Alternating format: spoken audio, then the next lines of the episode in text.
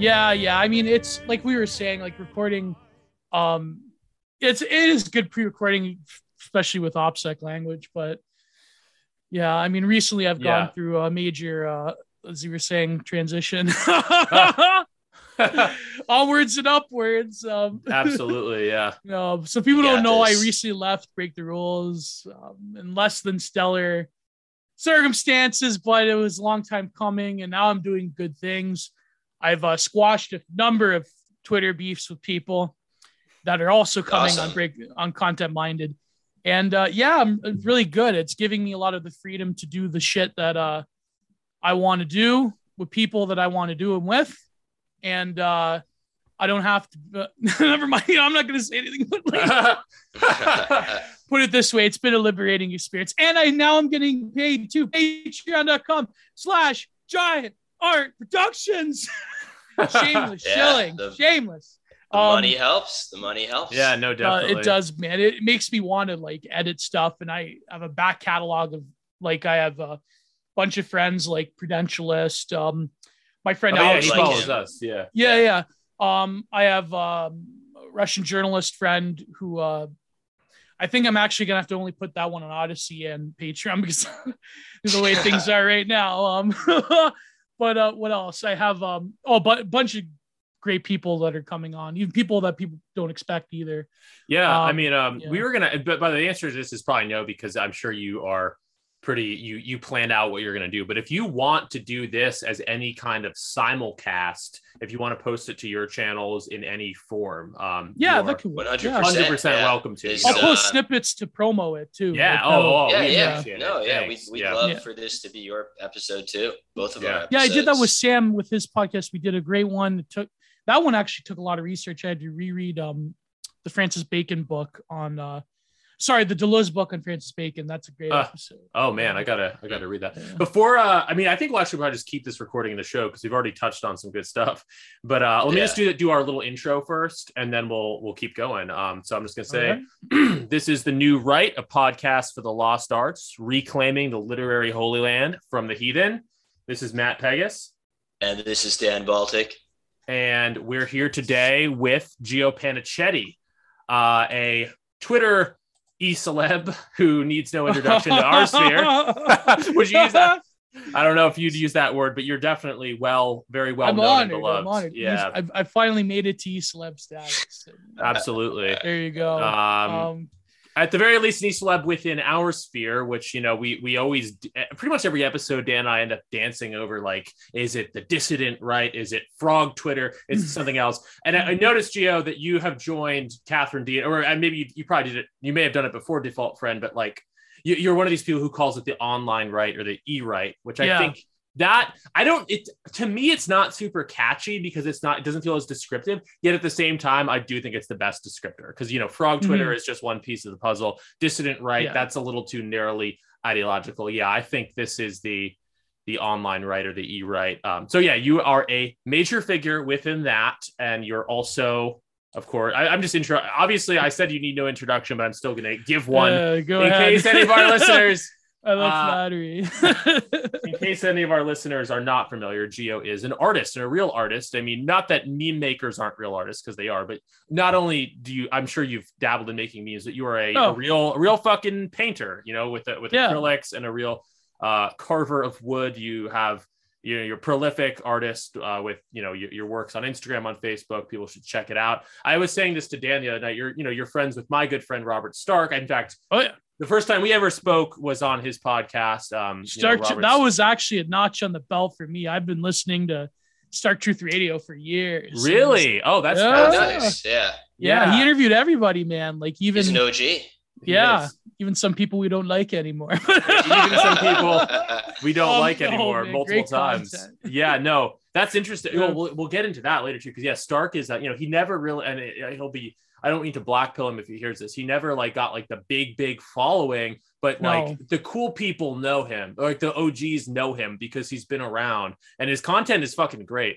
Uh, Yeah. it you know uh, or He's like your favorite band's favorite band. yeah, Yeah, he's like yeah. it's he's like Yeah. proto proto punk vibes and like uh yeah I, and I think uh, not not to sidetrack too much here I think flying under the radar while it doesn't lead to like you know making a lot of money off your content or something like I think it's helped him with his sort of longevity but anyway we'll Oh, talk yeah. maybe we'll talk more Stark later but I was gonna say like him and you are pretty much the only people in this sphere that I know who like, and I'm probably wrong and there's someone I'm neglecting, but who really do like real like quasi classical or just classical art, uh, you know, painting. Um, so that's definitely something I would, you know, along with Robert, I would highlight you for is like, uh, along with all the meme makers, like there's not a lot of people who really just like do serious art, but Gio is absolutely one of them.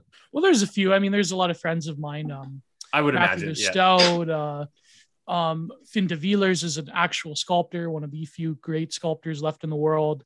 Um, a bunch of people I know. Um, there are even people that are like loosely associated who know about it but don't explicitly brand them as like part of the scene. Like, um, yeah.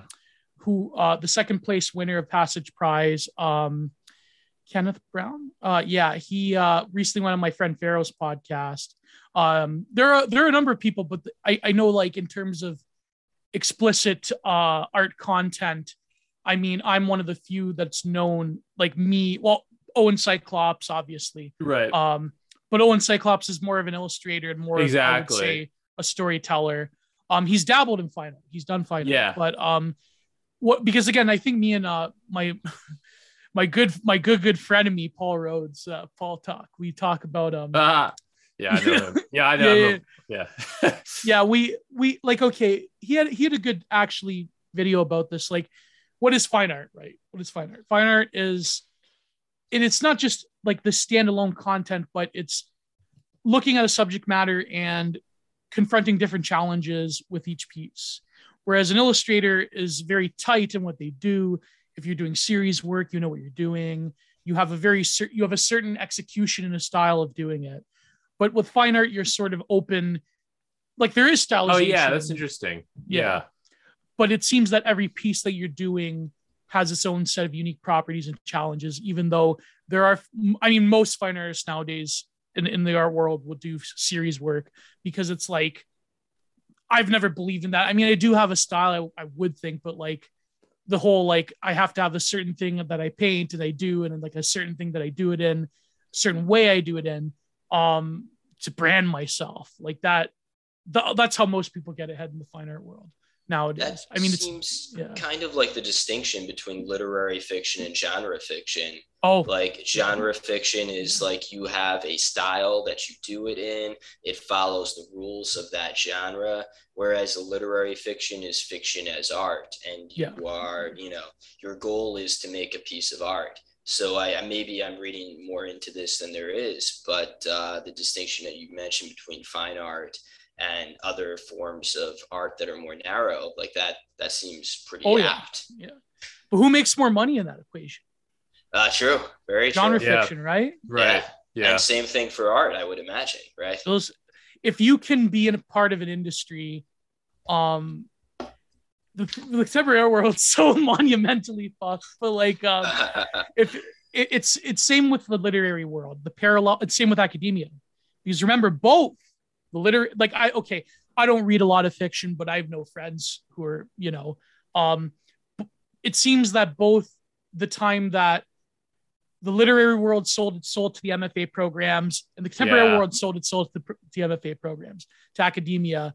It seems that they've sort of gone along a similar trajectory of decline where people that are writing in MFA programs, what are they doing? They're writing books for other people in MFA programs. Yeah. Absolutely. People in the people in the contemporary art world in New York, especially, they get cropped to do very specific things for very specific people, very specific narrow band of like, you know, politics or whatever. But I do think that in both of them, there still is, I mean, even artists that people consider like libs or whatever, or people that other people would find insufferable. I do think that there is a value in that, um, even as a purely intellectual exercise. Like, for example, I do not um, particularly like the politics of someone like Cecily Brown, but I think her paintings are stunning and amazing, and she's one Mhm. of the only people doing mural work or not doing well doing triptych and mural work nowadays in a very painterly fashion, pure painting. Um, but but she's like her politics are horrendous. I mean, Yeah. obviously. Same with Jenny Just as- Saville. Yeah, As with all of them, like if you're a mainstream successful artist, yeah. you know, as we all well know, you you know, it's, it's very difficult to Yeah. succeed with right wing politics. It's the same with the books and movies too, of course. You know, I can't Right. even think of a good example of someone who's like a, a great novelist whose politics I I, I despise or anything because I don't even read a lot of contemporary novelists. But you know, oh, I guess Franzen. I I, I like some of Franzen's work, but his They politics. say are pretty bad. An yeah, old school lib though. Like he's kinda. yeah, Yeah. like '90s lib. Like, 90s lib combined with like uh, uh climate apocalypse, you Yeah. know, sort of prediction. but Yeah. yes, nevertheless, no, he's not like woke per se. No, but you can Um, spin that into based politics. Like, You, know. oh, I you mean, have, well, you absolutely can. You did, you just Yeah. did this. Uh, I didn't hear all of it yet, but your your episode with Trash World, you know, Oh, the, yeah. the Pine Tree Yeah. Party of it all, absolutely could. It's. I feel like some uh, t- tangent here. We we do have an outline we'll stick to, but like, so I don't want to just get off on these heady intellectual topics. But you do, I do sometimes think like um people like friends and other, like liberals who get really into uh, like the uh, environmental apocalypses coming. I feel like it's like their version of being based within like the general liberal worldview because like it- Mm, it- yes. it's it's a way of saying like uh, you know, modern. It's basically a way of saying modernity is garbage while still being liberal. kind of you know what I mean? that's Yeah. a, that's great, actually. So I, it's I like I, it's like an inner instinct that comes out that way or something. I know Prudentialist. He talks about rivaling apocalypses, but I, I think like the implications of that is quite interesting. How because in a way it fulfills all of the metrics of what we would call like colloquially based politics. It has a sort of finality to modernity. It has a um, a reproach towards a sort of totalization of outside beyond humanity's control, even though humanity ostensibly contributes to it. Uh, so it's like the there's a nihilitative principle to it. Um, but I would also say that it's different in that, I mean, it's different in the sense of like what quote unquote eco-fash is, where there's almost like a life affirming character to it. Even someone like Linkola that talks about limiting the human population, uh, there still is some, there's a verve there for life. Whereas I notice left wing apocalypticism when it comes to the environment, it sort of dovetails with the, the sort of what I call pop antinatalism Yeah, that, that's being prop you know promoted on places like Twitter and TikTok, um, Right, among right, Zoomers right. especially, right? I mean, there's something about it that's just very like cold and alienating, and kind of Like- like, uh like Matthew Yeah. McConaughey in True Detective season one kind of stuff. yeah, yeah, like Ligotti, yes, Lo- yeah, I mean, I actually Yeah. like Ligotti. I think I think I believe you have something of an appreciation for Ligotti, right? oh yeah, oh yeah. Um, you know, there's a I'm lot more there. like CRM, but yeah, Ligotti. yeah, a good I, I, like that stuff, but yeah, I definitely wouldn't like live by it because I do think it's fundamentally like the more I don't know if Live by it, literally. You, you literally can't. I don't know if it's fair to call it the left wing side of that equation, but yeah, there, there is. It is like it's the it's the anti modernity. It's the the whatever you said, like the nihil, the nihilistic thing, which can seem kind of base, but then it's like the version where it's like it's all a mistake. We should all, you know what I mean? I, I don't know. Is it fair to call that left wing? I think maybe because yeah, I think the the opposite version is uh, an element of vitalism that you'd find in like a, a BAP or like a Pine Tree Party, Mike Mob kind of thing. Yeah. Um, yeah. the latter being preferable but uh but yeah i guess by way of summing up uh the, the sort of intro section here uh, i did want to also just highlight for anyone who doesn't know that you know we talked about how you're you know you're a you're a, you're a twitter e celeb and you're also an artist and the intersection of these two things is what led you to to recently be on the panel for passage prize as the art judge Oh yeah. Um, oh wow, that was how that was quite an experience. what was that like um what what uh, uh like what um i mean how much art did you have to look at was it uh was it an overall positive experience what were some of the recurring themes you came across etc yeah, yeah, there it was a positive experience. I I, I didn't have as much work to do as, As Curtis Yarvin. Yarvin. yeah, yeah. as um or uh, as my zero good HP. yeah, my good friend Zero HP Lovecraft. Yeah, but I did have to sort of make stark decisions, and some of those decisions were helped by the committee by by Lomez, and um, I think like the picks that we all came, we came to an agreement. I think that was pretty solid. There were people that I wanted to include, but for the nature of the contest rules, I couldn't. I got, I generally got a lot of art. I, I, um, not as much painting and sort of like fine art, but I did get quite a bit of illustrations.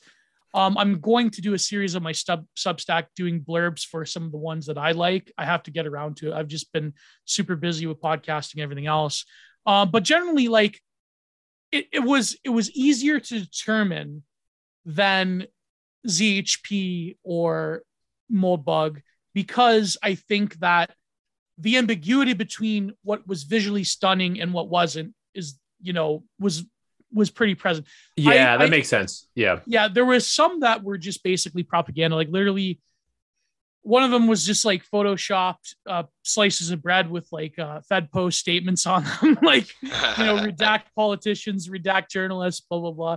So uh, no but there yeah there was other ones that were some of them were quite good but they were part of a series and i feel that it wouldn't have been it wouldn't have given them the breadth of you know recognition if they would have won. Um so i, I will cover some of them. Uh there was a lot of illustrations from different series that people were working on. And that's always a mixed bag because some of them were good on their own but they just they jived they didn't jive with like the message of what passage was going for. Yeah it's always hard like when you see something good and you have to like you know you have to make his choice a clear choice the only three choices right um so it was a good Mhm. experience i mean my the biggest controversy of course with my was my friend King Salmonfish and i feel that um like we were discussing on my podcast content minded um when when the magazine comes out and the blurb that i wrote for it for each painting sorry series of paintings yeah because everyone had to submit least two pieces of art. Um, the blurb I wrote for King Salmonfish, I think, will become clear as to what he's doing with his meme art, or rather post meme art, I would say. Um, and but I know like that generated like a fuck ton of content. Like was he the I think winner we, what was he the number one winner he was number three. He was number three okay yeah, Yeah. trying to remember No, number But one- yes. number one. Uh, uh, he's a friend of mine, Wide Dog. Number Yeah. one, I felt if you had to pick, even though it's digital illustration, if you had to pick something that is an integral art that combines fashion, message, art, visuals, the history of modernist painting, Wide Dog, he nailed everything. I think Yeah. Wide Dog. But but but what I wanted to look for is that I didn't want the typical bullshit like propaganda, like uh like I mean stuff that I'm also subject to as well, you know. Oh my god, I don't have a you know, I live in my basement, I don't have a girlfriend, modernity is failing, the world must end, like that type Yeah. of shit. I wanted something that fulfilled a positive vision. And I felt that White Dog fulfilled that. Like as much as as you know, Kenneth Brown, his stuff was very much holistic. It's very neo-pagan. It's very um his his his you know the, his chops with painting is unmatched, like even better than me. But I felt that White Dog offered a positive vision. That is what I wanted. A vital and positive vision that isn't the typical like right wing miasma critique of modernity type of shit. Which I mean, a lot of the stuff that I got that was pretty good, but yeah. it was too much. It was I didn't I didn't want the artwork to become propaganda. In other words, Yeah. I, I, that was an Yeah. explicit thing because when art be- like if you're going for again, this is very Walter Benjamin. If Yeah. you're going for the aestheticization of politics, do not revert to the left wing communist politicization of art. Like that is, you know, I, I feel like the problem with the contemporary right wing is that people just want propaganda more or less. They want like Mm. like either they want like the Wheatfield trad maiden wife or They want like some Yeah. other horrific painting of like owning Yeah. the libs. In other I words, definitely, like, uh, yeah, yeah. I got some questions. I have to make this call about my car real quick. You guys Oh, can no keep problem. talking. Yeah, I don't yeah. want to. Yeah, uh, you guys keep talking. I'll be right back. So No yeah, problem. no, I mean it's definitely like it's like popcorn. It's like you know junk food. You want the art that makes you feel good. But the, yeah, yeah, exactly. Yeah, but the, true. the art, the art that actually changes things, is not necessarily the art that makes you feel the best initially. Yeah, It's the art that yeah. makes you think. It's the art that's like you know. So yeah, Yeah. I totally get that distinction you're trying to make there. yeah and it's hard to contextualize in the sense that um there there's art that can make you feel good right like there's art that can satiate you but when it comes to um yeah yeah there there is um yeah sure sure sure i'm sorry i'm doing the Moldbug bit i'm sorry it's okay. i always do that in a podcast like, yeah yeah sure sure sure um He's- it's distinctive. It's Yeah. distinctive. um Um, no i think that it's I, I think that when art becomes instrumentalized there's a lot of problems with um i think every piece of art can be subject to politics and can be instrumentalized inevitably oh Um, sure. Yeah. yeah just by its inherent nature of um art having to deal with the question of being itself. But at the same time i feel that um i don't shy away from that. I don't say Yeah. that like oh well it's bad. Like i can't i just have to have art that's not political man. Like that's obviously bullshit. But i do feel that um Yeah.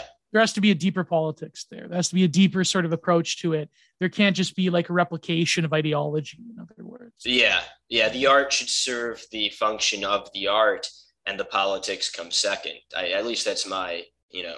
Uh, yeah, belief. yeah, yeah. Or rather, even the politics itself has to be subject to the- um The Yeah, art, the politics is downstream of the art. You do the right, art, right. the art inflects the politics, and I think that's like the. As, and the other way is propaganda. The politics inflects the Yeah. art, and that's Yeah, like exactly. that's not good art. Yeah. That's very fascistic, by the way. the art informs politics. No, it's true though. I think that um there was this thread the other day by a BAP poster about um not shying away from it. I don't agree with this guy. Um again, it's very hard my position to uh sell various critical theory people to uh you know the right wing, but I do feel that um yeah, you can't if aesthetics informs political ideology, that's a very interesting conundrum. Because I would argue that that's never happened for a very long time, for at least 60 to 50, even 100 years. Um, may, well, no, 100 years is too far, maybe like 70 years or so, since the closing of the 20th century, let's say. Um, and I think that the implications of that is very interesting Absolutely. because if the total aesthetic picture of a society or uh, an ethnos or a religion, um, if Absolutely. that informs political belief, um, I, I think that people unfortunately aren't thinking in terms of that. They're thinking in terms of there are these problems we have with the modern world, and how do we have works of art that can motivate people towards the solutions to those problems, whatever those solutions may be. The problem is that is a very like that like the regime that we despise so much. That is what they're doing right now. And Absolutely. so it, it becomes a question of does the service of art itself does it inspire a sort of spiritual longing within someone or does it inspire a sort of roadmap towards the political which i mean this sort of using art to map the political it is a reality it's always there as we speak but when it's explicit that is like you know it, yeah it becomes this very profound uh, quandary if you will um, in terms of like what it means to be yeah. quote unquote dissident artist, right? Because even framing yourself in those terms is like, yeah. No, ugh, you know, absolutely. it's like, ugh, like, I mean, it's like you you want to be an artist and if you are a dissident you are a dissident but you know Right. kind of like let someone else make that decision. You do your art. People Yeah, will judge it and then they'll figure out like oh this guy's a dissident. This guy isn't. And like this gets into something we want to talk about later in the pod about your uh, confederacy of shitposters Oh, yeah. essay Oh yeah, where you uh, get into what we have. Is it a movement or is it a uh, an exchange of knowledge? And Right, Matt and I were right. talking about this, and it, yeah, absolutely. Sorry an about that. Uh, no worries. Oh, no Matt. problem. Yeah. Yeah. Where, where are we? I'll, I'm the editor here, so I will. Just there's only one or two it. parts that you have to cut out, I think. Yeah. Yeah, I- I mean your uh, your audio is there with the I- car guys. I so- sorry, I forgot to but mute it. the yeah, no worries. But we- No, I no think you problem. could probably take it out, right? Yeah, yeah. yeah. Oh yeah, easily enough. Uh, I'm surprised they picked it up because I walked outside, but I have a loud voice. Uh, anyway, I don't know how much But, you heard. uh, whatter fucking car shit. we'll but, figure uh, it out. yeah. We or were maybe talking maybe it about- stays in and we get in the, the meta the podcast like that meta field recording Yeah, exactly. uh where Yeah, like, I mean that's, Yeah, that's people will subscribe because they heard me uh, agree to expensive car repairs yeah yeah, I mean people it was know like that, that, Matt has a car, so Yeah. it's uh, we're already doing pretty well here. it was like that movie with um I think it was in Harmony Korine that produced it, where it was like Okay. what it takes to be a porn star. Like um they like oh fuck, I forget. I know default friend was talking about it, but it was it was this like weird behind the scenes of like the the decisions made and like like that's real like cinema veritas stuff. But like I mean, I don't know if podcasting could be like that. Like oh i believe in it yeah, Like, yeah, like people um, being obsessed with like behind the scenes shit. Um, yeah, 'cause my previous podcast, there was plenty of behind the scenes shit. Um, but uh, you know, that's always what happens when, especially you're doing it. Um, I feel like you have to have like you have to really like really vibe with each other. I think, and unfortunately, like as much as um people like talk about, oh well, you know, have a diversity of opinions. When it comes to like if you're co-hosting, I feel like um you need to be on the same page, yeah, basically. yeah, it's some kind of same page yeah Usually, because like somewhat, you, somewhat. you need to be chill with each other. So you you have to be on the same page of the general like direction and like where you want to go with it. you have to be both Yeah. on the same aesthetic crucially so same as actually i think being on the same aesthetic page is more important than being on the same political page maybe that's what you Hmm, mean interesting. but yeah, uh yeah. because like our friends i don't really want to comment on this i don't know i don't know the specifics of it but like our friends uh kevin kautzman and brad kelly two Hmm. previous new right guests their their podcast art of darkness i get the impression that their worldviews are pretty different but their pod is pretty united so Yeah, yeah. uh i think dan and i are pretty on on board with in terms of of everything Yeah. yeah Well, I will say, and this is one interesting anecdote. I don't think we've even really talked about it, but as we were deciding to do the pod, at one point we realized we had to have the because you know we only had a few preliminary conversations, the red pill conversation. Where we had to, you know, say like, okay, we met on Justin Murphy's forum. You know, you're getting published by Terror House. I seem to have some dissident ideas. So, uh, how, you know, what what does the red pill mean to you, basically? yeah. and we uh you realize we Sounds like you're in a gay bar together. Like, what is it. there? I think we did a pretty What- good job of uh, you know, laying out an answer that was agreeable to both of us that was based without being something that was needlessly controversial. yeah, yeah. That's because Yeah. I think nowadays the model that controversy sells, like it only sells if you're willing to like to base yourself. I feel like um, Yeah. you know, Well, maybe we'll get into the I want to get back to the I, I don't know where you guys got on this, the art and propaganda versus propaganda conversation. Definitely want to ask more about that. So I don't oh, want to yeah, yeah. totally go in this direction now but i did want to talk about the um you, you know you've talked about how this we're going to talk about your your substack article confederacy of shit posters and your general project along with the podcast and you said this in the youtube video you're trying to make a sort of uh, encapsulation of the online rights uh, scene that ha- uh, the likes of which hasn't been, and maybe even more complete than Angela Nagle's "Kill All Normies." yeah. mentioned. So I definitely want to ask you kind of just, and I, I am going to bracket it for later, I think, because I want to talk about art first. But I, I definitely am, you know, you've been around a long time. You mentioned, you know, you're an OG Stark listener and all that. Like you've been around a lot longer than a lot of people, and you, you've kind of watched all these vibe shifts happen. It Mhm. kind of seems like there has been a step. I don't know if you agree with this, but like a bit of a step away from the transgression for transgression's sake Yeah. on the online right and towards towards something else. Um, Well, because people kept getting banned. That's why. No. yeah so some of it's out of necessity but also some of it's like how long are you going to troll you know before that loses its I feel bigger- like yeah yeah that's a really that's a fascinating question because i feel like um me and me me and zhp were talking about this in the dms once we were talking about um certain people who are more newer to the quote unquote scene. I mean, describing as a scene is kind of like, like you know, support your local scene. Like you know, that's the pol- Yeah. the politics. Having yeah, having like had friends in like local music scenes, it's like that's there's always like the politics behind the surface. But for people who are newer, I guess they don't realize that there's a cycle to things. The cycle is you have a breakaway group, usually based off of a cult of personality, um, and you say, uh, "I don't like these people anymore. I want to be different." And Yeah. and then what happens? You stab, you cutthroat, you stab, you what I call shark wombing. I wrote this article a long time ago for a person's website who shall not be named because he did this. Um, you know, uh, it was something something Mercury. Anyways, um, I call it a shark wombing, where you sort of, in order to achieve like even the most modicum small amount of like semi-mainstream legitimacy, you s- like okay, you know how sharks, certain like uh, lion sharks, you know they reproduce. Um, the cubs they swim in the womb, right? right.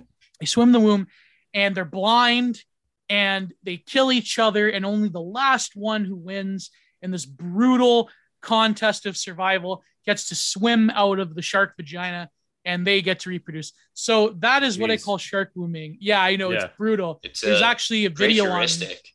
yeah, yeah, yeah. There's actually a video I think on the Discovery Channel about it. Um, the point being is that I think I I, I had some like elaborate theory cell title about online ecologies or whatever, and the way it works is like you say, okay, I'm going to go to war with everybody else, and hopefully I can swim out the other side after I've shark wombed everybody else.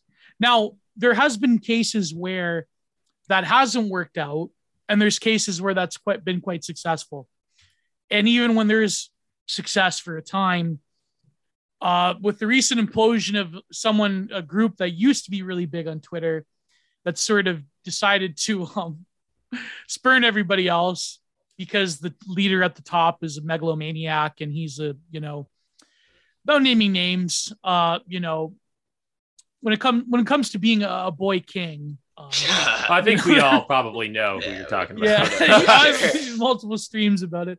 Um, no, but I think that's a great example in that um, you mentioned about transgression. I think when you're caught in this like sort of 2016 cycle of like transgression for its own sake, I think Angela Nagle called them like Ray Gramscians, yeah. like ship posting, troll culture. I think ship posting has gotten more sophisticated out of necessity and out of the fact that the most like the most like edgier people um have been relegated to places like Gab and Telegram and uh Odysee.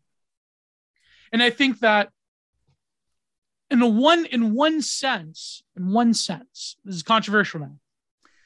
It does provide a bit of a like um a cleaning up of like the worst offenders and people that like even Keith Woods mentioned this in his recent video about the the uh, groups of the online right. Yeah. um about like you know some of the worst most like nihilistic people or like some of those juvenile like edge posters that talk about you know very like depraved things. Um in some ways it's good that they have like their little containment area but in because i having interacted with some of them they're very destructive people they're very like Oh yeah, and there's some bad seeds. yeah, you yeah. you can never please them. You're never edgier enough, you know. But I do think the problem is that you have edgier people that were prolific posters that got clipped, but their ideas were amazing. But yet, yeah. because they allowed themselves the space to transgress norms, um, I mean, we can all go down the list, right? Like, you know, John Winthrop or uh, who else am I thinking of? Amran Peter Griffin, uh, like like Oh yeah. people who were ha- like edge posters, but they were very high IQ about it. Like even people Yeah. like Hakan, Mhm. um, like everyone everyone remembers the iconic like turmeric monster tweet. Like, come on, everyone does, right? But so that is unfortunate. So it's always a give and take. Like, unfortunately, we're given the hands that we're like we're given the cards we're dealt with, and we have to realize that we are we do exist on enemy territory. I mean, that's just a fact. I mean, they're all going to come for us one day, unfortunately. Um, I, I'm shocked actually that I haven't been clipped yet. Um, but I mean, I feel like there's a way you can sort of swim under in the undertow without. But then again, I mean, who knows? I mean, if they if if they've gridded you out as a certain, you know, as a certain dissident, as a certain sort of contagion, um, they want you gone, you're gone, right? Like Keith Woods, great example. He had superior OPSEC to everybody, but they wanted him gone for obvious reasons, right? Because Keith Woods is a powerful voice. So Yeah. if they so Twitter gave him some bullshit excuse about like manipulation or whatever, right? Like it's it doesn't matter, right? Because if if you are the biggest blade of grass, you get the you get the weed whacker, you know? Like that's that is very unfortunate, but um and I don't really have a solution for that. I don't That's- think anyone yeah. One potential solution is that when you get bigger, you start to make friends, and Yeah. then you know you if if you're like truly someone who is like they're gonna put bring the band hammer down on over and over, like Keith Woods. Yeah, you're you're gonna have trouble finding your way back. But like I think one of the most valuable things, and one of the kind of things everyone should strive for, is start off and on, make friends. And once you Yeah. have friends, you can always come back. I Yeah. think that the purpose is not um okay, people uh they they think that okay, why is it they don't press the nuke and get rid of all of us like Facebook has done or whatever, right? Because the purpose of ban waves is not that. The purpose of ban waves is to sow fear, FUD. What is it called? FUD, um, fear, uncertainty, and doubt. So if you manage to cap the engagement of people that you've deemed verboten, but you've also managed to get rid of their strongest voices or their most subversive voices. That is a way of weeding out the influence of certain groups. It's better, though, in the long run than completely destroying everybody the way that Facebook has done or other places, because you've managed to create a little Skinner box where you've given them just enough hope that one day they could be like a, you know, prolific poster.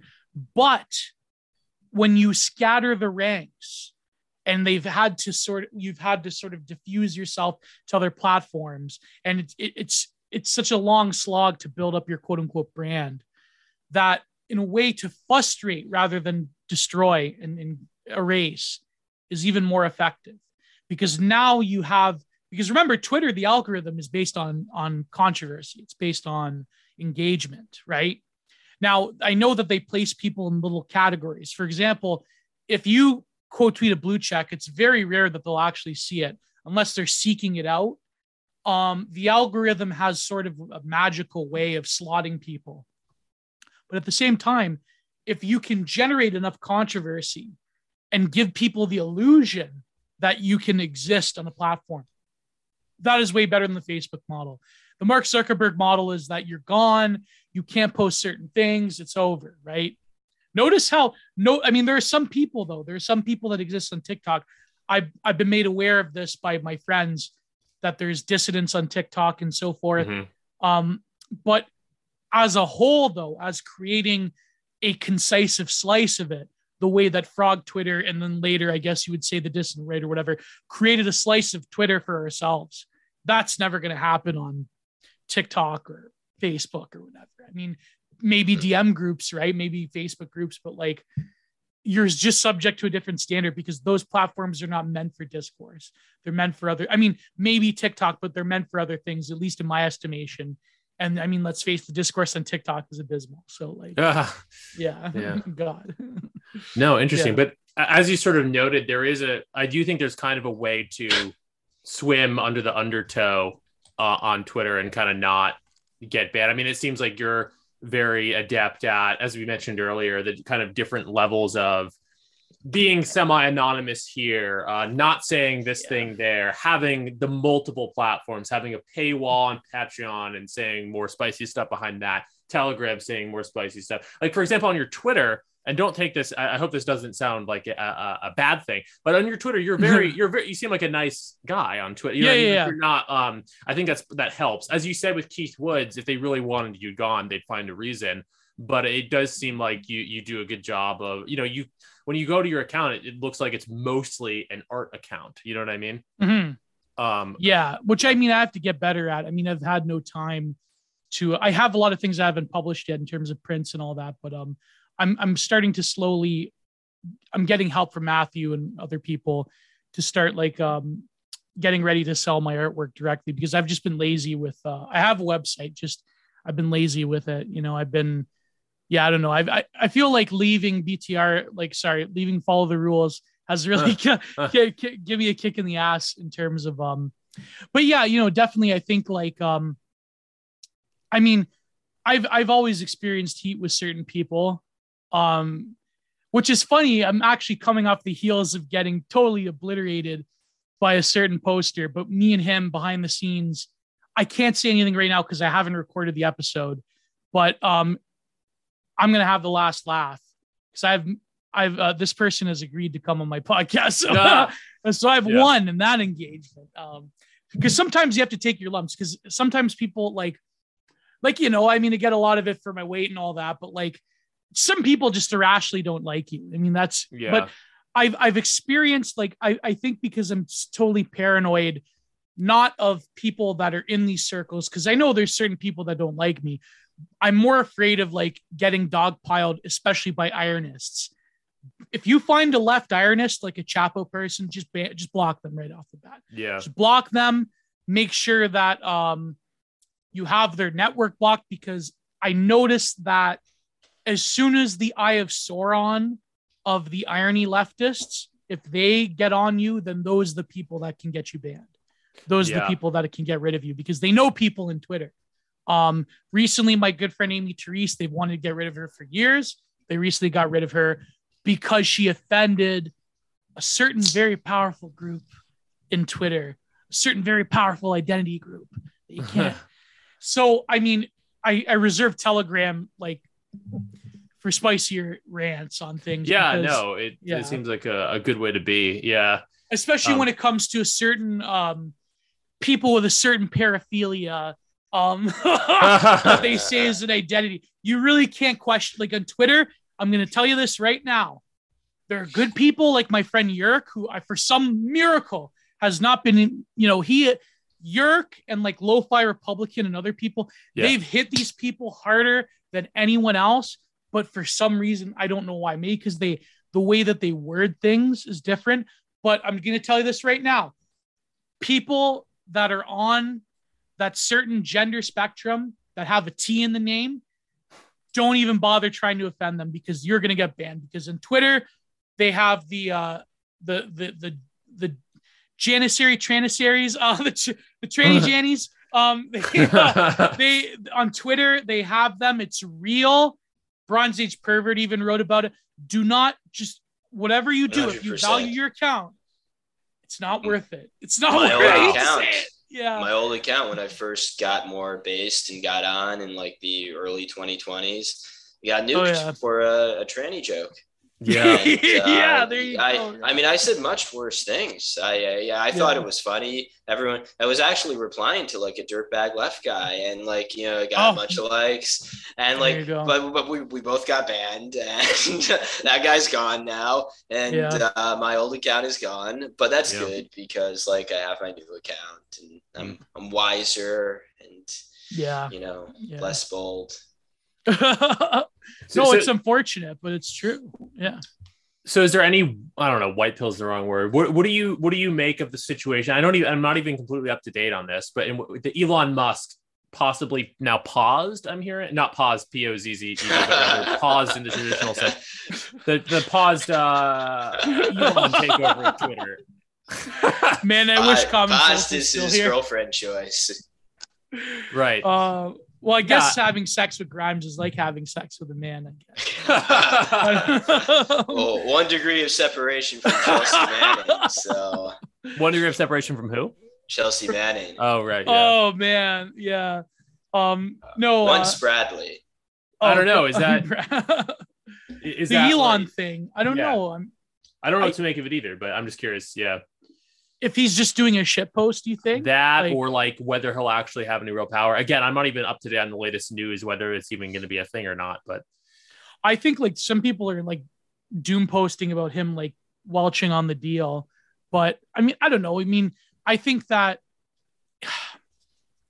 you can't expect a savior. I think you can't Yeah. expect a Silicon Valley daddy to come about and be like, oh, oh, we're gonna all your like we're gonna make this the right wing equivalent of like wholesome chungus. Like you're gonna be you're gonna you're gonna post uh, f slurs and n word and a gamer words to uh journalists. It's gonna be amazing. You're gonna go back to like 2013 Twitter.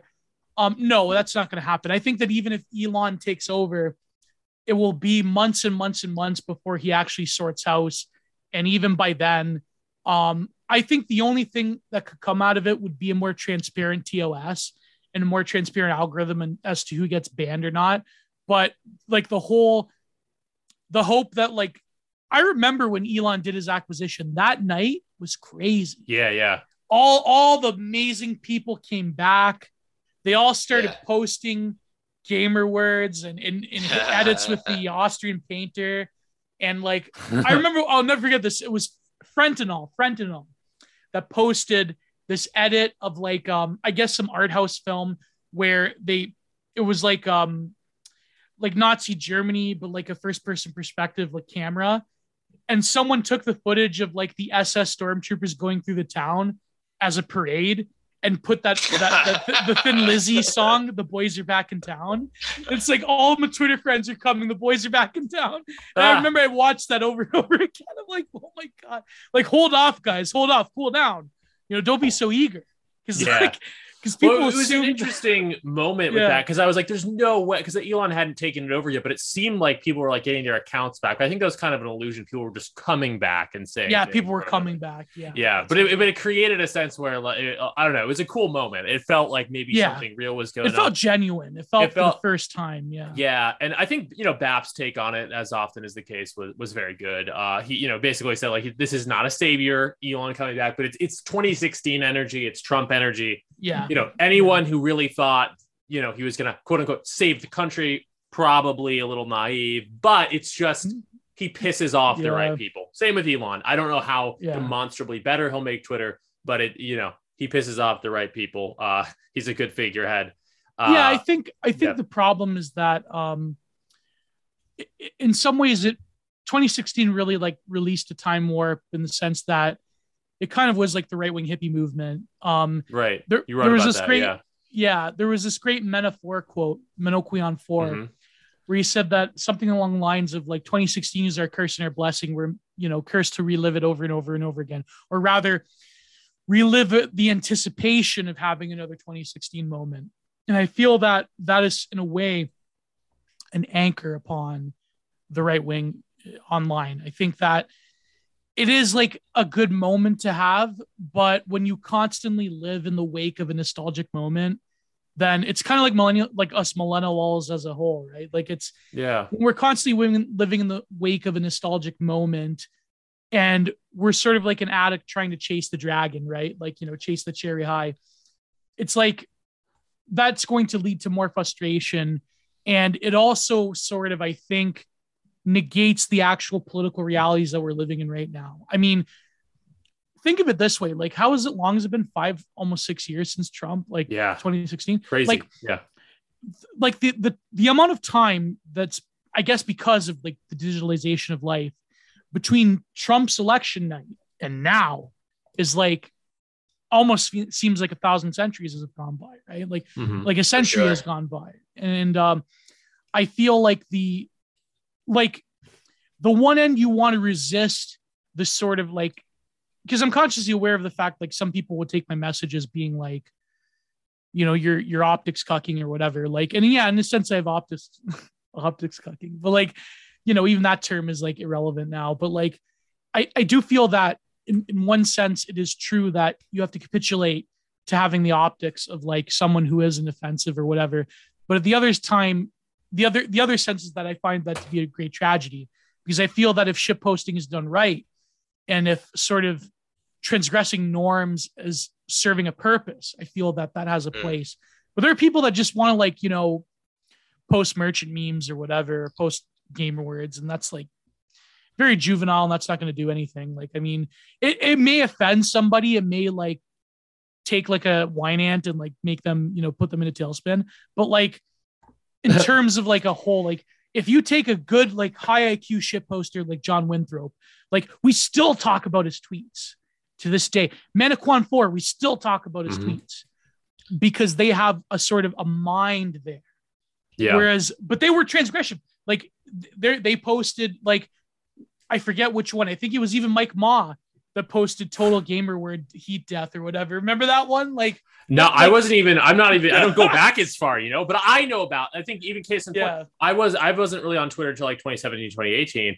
But Yeah. I, I. But I know about these guys, and I know about what they tweeted because the the reasons you're saying. Uh, there's there's a memory that out. You know, even for people who weren't there for it. Yeah. well, that's why I really loved my interview with Trash World Citizen because some of his bangers, I mean, people talk about for this to this day. Like the one that I mentioned was um I am a dog in America is the car that's in the summer heating up. you know, like I'm, I'm a dog trapped in the car heating up.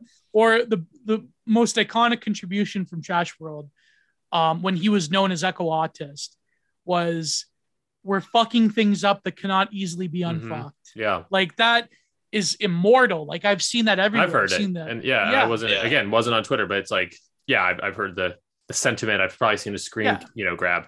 or even like Um, BAP, right? Like I mean, Oh, of course, yeah. you know, you well, you go, you enjoy taste, you go to wine bar and you enjoy taste, tasteful banter you are GF. gay. You are gay, like yeah, that Yeah. Iconic, you know. or like- Thomas. Tom, this is more recent, but Thomas Seven. The Snor- Snorlax! The Snorlax. Yeah. Snorlax, Uh, yeah. That's one of my favorite tweets. Women Yeah, don't get yeah. that, by the way. I, I showed it to uh, someone I know, and she was just like, well, "Why is this funny?" You have to It's really. Snorlax. It's, You it's really hilarious. to. You really have to take a, a deep look into the abyss of like uh, You, Zoomer you male be, sexuality. Yeah, Yeah. you have to be, Uh, Yeah. But if you if you A do frog. take that gaze into the to the abyss of Zoomer male sexuality, it will make perfect sense. I mean, the, second I heard it, I was like, yeah, I think I know a few people who pine. I I wanted to personal do a stream. I knew we alluded to it. Um, I forget who it was. It may have been default. Um, what what is Zoomer sexuality like nowadays? Not that I know. I've sort of skipped so many epochs Uh, of 2010 I- sexuality. You know, a that- default Um, would be a, a better person to give you like a theory of it. But I- Thirty-six. So Yeah. I'm pretty far removed from. Uh, I'm technically you would technically. cop a charge if you engaged in that.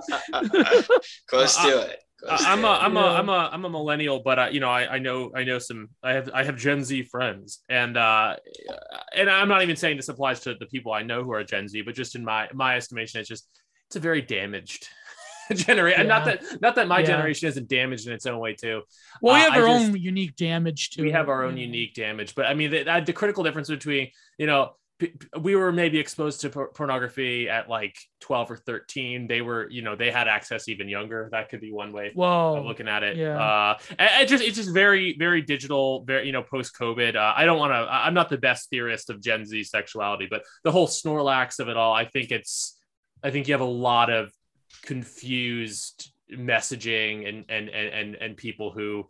I, obviously, this doesn't. Most people have no, normal sexualities, but I do Yeah, think there's a little bit of that, like, uh, sort of, um, what's the word, My Little Pony type thing. It's like and furries. It's like there's there's this weird digitization Well, of sexuality and overlap with like hentai and like I don't know, being attracted to cartoons. It's I mean, that's very men, paraphilic. right? Yeah. And like that's like maybe some of what's going on with the men and you know other ones maybe it's inflected by porn or more so by culture you have a lot of you know uh, men who think they're women and um, you know you have that but uh, you know among women it's like there's a crazy amount of them who are going trans yeah, Yeah. who Or are becoming yeah. becoming men, which is the craziest fucking shit. Because it's like you know, being a man is actually you know not that easy. There's you know, a lot of you know like so like if you are a woman who wants to be a man to nowadays? man, it's like you're gonna be a bootlegged man.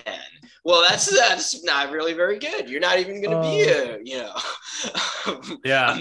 a good man. There are gender issues, and then again, uh, I'll leave this topic before too long because again, I'm not, I'm no expert on it. Default Fred would have probably more uh, pronounced thoughts, but like, I think that yeah, there's there's some gender, there's a lot of gender stuff, and then there's also like age stuff. If this makes any Oh. sense, I think a lot of Gen Z like feel I don't know what it is. It's like they feel like they missed out on their childhood in some way. So it gets inflected. They all want to be like babies or something. Uh not again, not obviously this doesn't apply to everyone, but going back to the Snorlax of it all, like I know a lot of it's like again, not necessarily all Gen Z, but like there's this sense of like nostalgia for like their childhood cartoons and stuff that like can even get inflected in sexuality Yeah. in a Yeah. weird Yeah. way. Uh, again, it's the damage of it all. It's that I'm not ready for the adult world, the adult, but and, you know, and you know, I feel bad for them. Most 'Cause, like, millennials had that as well, but not Yeah. in like a dramatic. I feel like it's I more think dramatic. millennial Yeah. nostalgia is nostalgia for a time before the internet, our childhoods. Oh, yeah. It's a Yeah. nostalgia for the we were the last people to live in the real world. And so it's Exactly. a it's a nostalgia for Are You It- it- Afraid of the Dark? Yeah. It's nostalgia for like playing in the street, you know, stickball, whatever. Yeah. It's a nostalgia for like going to the bowling alley and uh Yeah, that's why the liminal space compilations are so Mhm. powerful. Yeah. it's a nostalgia for not being able to look at, you know, hardcore pornography whenever you want. Yeah. because like your your fantasy life was like so like I mean okay we were all teenagers but like in any case it was just way more like you'd fantasize about that girl in your class you'd Yeah. fantasize about that glimpse of you know a tit that you got Right. and like when she bent over Yeah, when she bent over her skirt. Yeah. Yeah, Yeah. Whereas like now it's just like oh yeah you know just fire up uh you know Pornhub and you know Mm-hmm. No, what are you uh, kidding me? They're firing up uh you know, uh what's the name what's the hentai site? Um I don't know. oh man, I don't even know. Xburu or whatever. like yeah. Oh man. Oh fuck. No, but it's true. I think like the millennial has very unique pathologies on themselves because of like being in this constant like crossover generation. Um, but like the zoomer, I think like they they're total sort of their minds are totally grafted towards hyperreality. Yeah. Whereas millennials yeah, you, you summed it it. up well. That's what I was trying to get at earlier. Minds grafted towards hyper reality, and whether that takes the, the form of gender shape shifting or a, Yeah. sort of age shape shifting. It's it's that it's it's it's hyper reality and it's it's hyper reality kind of crossing over sexuality. I think Well, that's the essence yeah. of the Snorlax uh, thing. um, but yeah, we could go all day on that. But yeah, let's if you want to move on. I mean, Sure, sure, sure. Move on to the Snorlax. Well, I want to go back. I, you know, I got distracted by this fucking uh, car call that I got. Uh, um, but I don't. So we were talking about Passage Prize. We were talking about art. Um, and uh, we, I definitely, I really enjoyed your, your, your, your, your kind of, you know, write You you write on Substack in a way that's more like the way that I do. Like uh, you don't write like tons of, you don't write like a weekly short blog. Like you write like long form content, which I appreciate. I want to do the weekly thing, but I notice that every Hard, time I try yeah. to do it, it's like, oh, I want to add so much more, and then I get That's exactly what I, it's like. stonewalled. Yeah, And I, you know what, I accept. I think on one hand, it's good to just get stuff out there. But on the other hand, like if if you if you work better in long form, like there's no reason to, yeah, you know, that's that's just how you work. But anyway, really enjoyed your piece, right wing art and impossibility. And I have a couple basic bitch uh, questions going off of it. Uh, starting with, uh, and I, I read the piece, so I have my own interpretation of what you said. I don't remember half of it, so that was kind of me writing in the days, uh, me writing in like a shotgunning it. But like, go ahead, yeah, yeah, go how would how so very simply, how would you define quote unquote right wing art? Well, I think that's my point. Is that I can't define. um, Sure, no, sure. I th- Fair yeah, I answer. th- yeah. I think that um, the piece was trying to say about how um, if if the right wing wants to get back to an integral whole and, sort of like I wouldn't even want to say pre-modern because there's sort of certain modernist tendencies that are getting more popular on the right wing. Yeah. But I feel that when it comes to like art as a movement, now that we've surpassed the age of the art movement, we're in sort of like hypermodernity or postmodernity, whatever you want to call it. Um, I feel that an explicit right wing aesthetics, um, what did I argue in that one?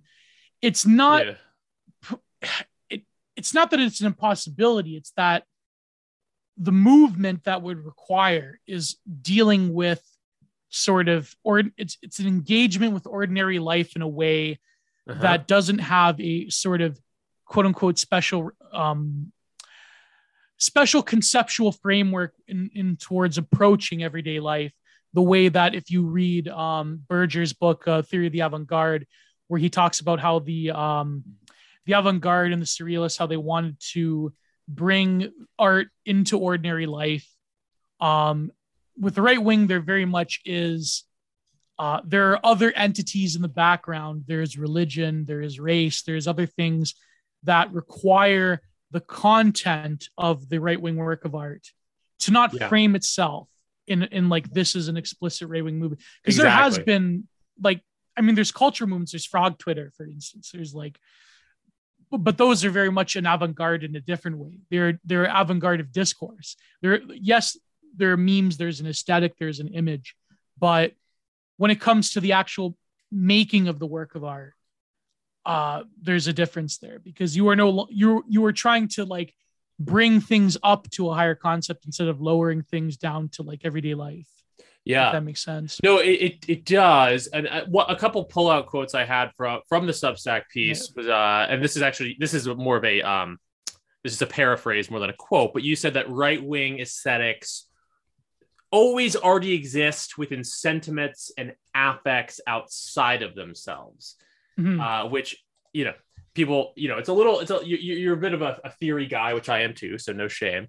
But to unpack that, my, to unpack my interpretation of that, and you can tell me if I'm totally off base here. Um, but basically, that art that is right wing or could be described as right wing or the type of right wing art that we would want to advocate more so than mere propaganda is art that appeals to certain sentiments and affects out that are that are not in themselves explicitly political or right wing right. but that are the types of things that right wing again defined philosophically as someone oriented towards hierarchy oriented towards greatness oriented towards the divine. Um, these sentiments and affects exist outside of politics. You know if you want to look at and i know you talk a lot about this if you want to look at the history of religious art that all of that and there's some i guess quasi lefty religious art but to bracket that Yeah. like most of it could be described broadly as sort of right wing at least having a right wing appeal because it is oriented towards divinity Right. um, and then if you want to talk about, and you you know you you've painted like bodybuilders and such, and that sort of Bapian aesthetic, you know that that too oriented towards um, greatness, oriented towards strength. So uh, it's not even that complicated of a thing, but like basically that was kind of my read on on what you're saying is that right wing art. If, if you're if you're focusing too much on like this is political art, you've already kind of missed the boat. What it really is about is creating art that embodies right wing what you know quote and i say quote unquote right wing values because the values aren't intrinsically they- they- they're so much bigger than politics but they Right. are the type of thing that the right wing at its best um you know that appeals to the right uh and again just boiling down to oversimplify a bit to hierarchy greatness divinity order you know Uh, yeah, exactly. That's hundred percent correct. I think that I, I think the difference is that when I say words like, you know, hierarchy and wholeness and divinity and, and sort of like the totalizing picture of society, I think that there has been sort of right wing millenarian movements, but they've been right wing in a very particular sense, like the you know the fascists, the Italian futurists, uh, what Nick Land is doing, right? Like, I mean, broadly speaking, the right wing, to me, anyways, is purporting values that already exist Mhm. but have been cloaked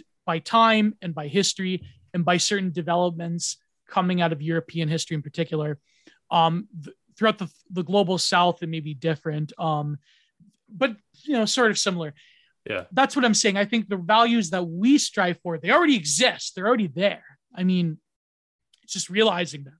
It's very, Yeah. it's very Mahayana in a way, right? Mhm. like it's you know um th- through dharma you will realize that nirvana is already there um exactly whereas the left wing they have to create an artifice so their Yeah. art and aesthetics you know shit that i've been studying for years they have to provoke the creation in tandem with the ideology that is giving them a roadmap towards what they conceive of as not a picture of an already existing integral self but the creation of a new man Yes. Oh, Yeah. I mean, I'm sure you're familiar with this because I know you quote Benjamin. I remember this from my critic, and I, you know, I, I don't know how you feel about Benjamin. I, I, I am yeah, yeah not in agreement good. with him politically, but you know, I think he said things in a way that was.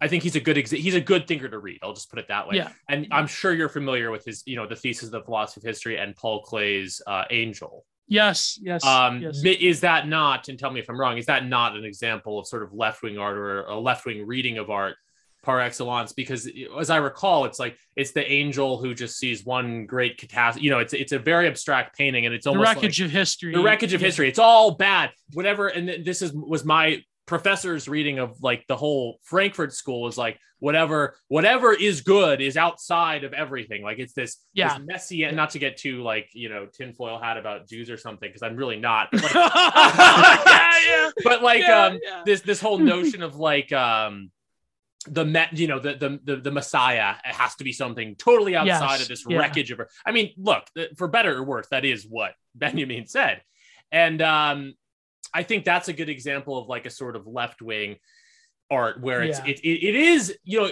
ultimately we're all looking for something quote unquote good uh and quote, maybe even divine but like the left the the, the broadly like almost meta left wing version of that is looking for some looking for that outside of everything. So you have Yes. a very abstract thing like Paul Klee's The Angel and then Benjamin's interpretation thereof. That's like left wing. Whereas right wing art is, you know, the religious iconography or painting bodybuilders, stuff that is good in a much more concrete sense. Like the- Yeah. yeah. Yeah. I mean, that's where the yeah, it's like it's almost like the the higher the the, the more abstract version of like a very basic sort of right wing talking point of like common sense and like just the stuff that seems good is good. Like that's actually like kind of kind of a right wing value on a day to day level. But then even with like something higher culture with art, it's like you know the good is the beautiful. yeah yeah, i think the problem is that you're competing with two things. One in the sense is that you're competing with italian futurism that has a totally that disrupts this chain that i'm saying. And i mentioned this i think in somewhere like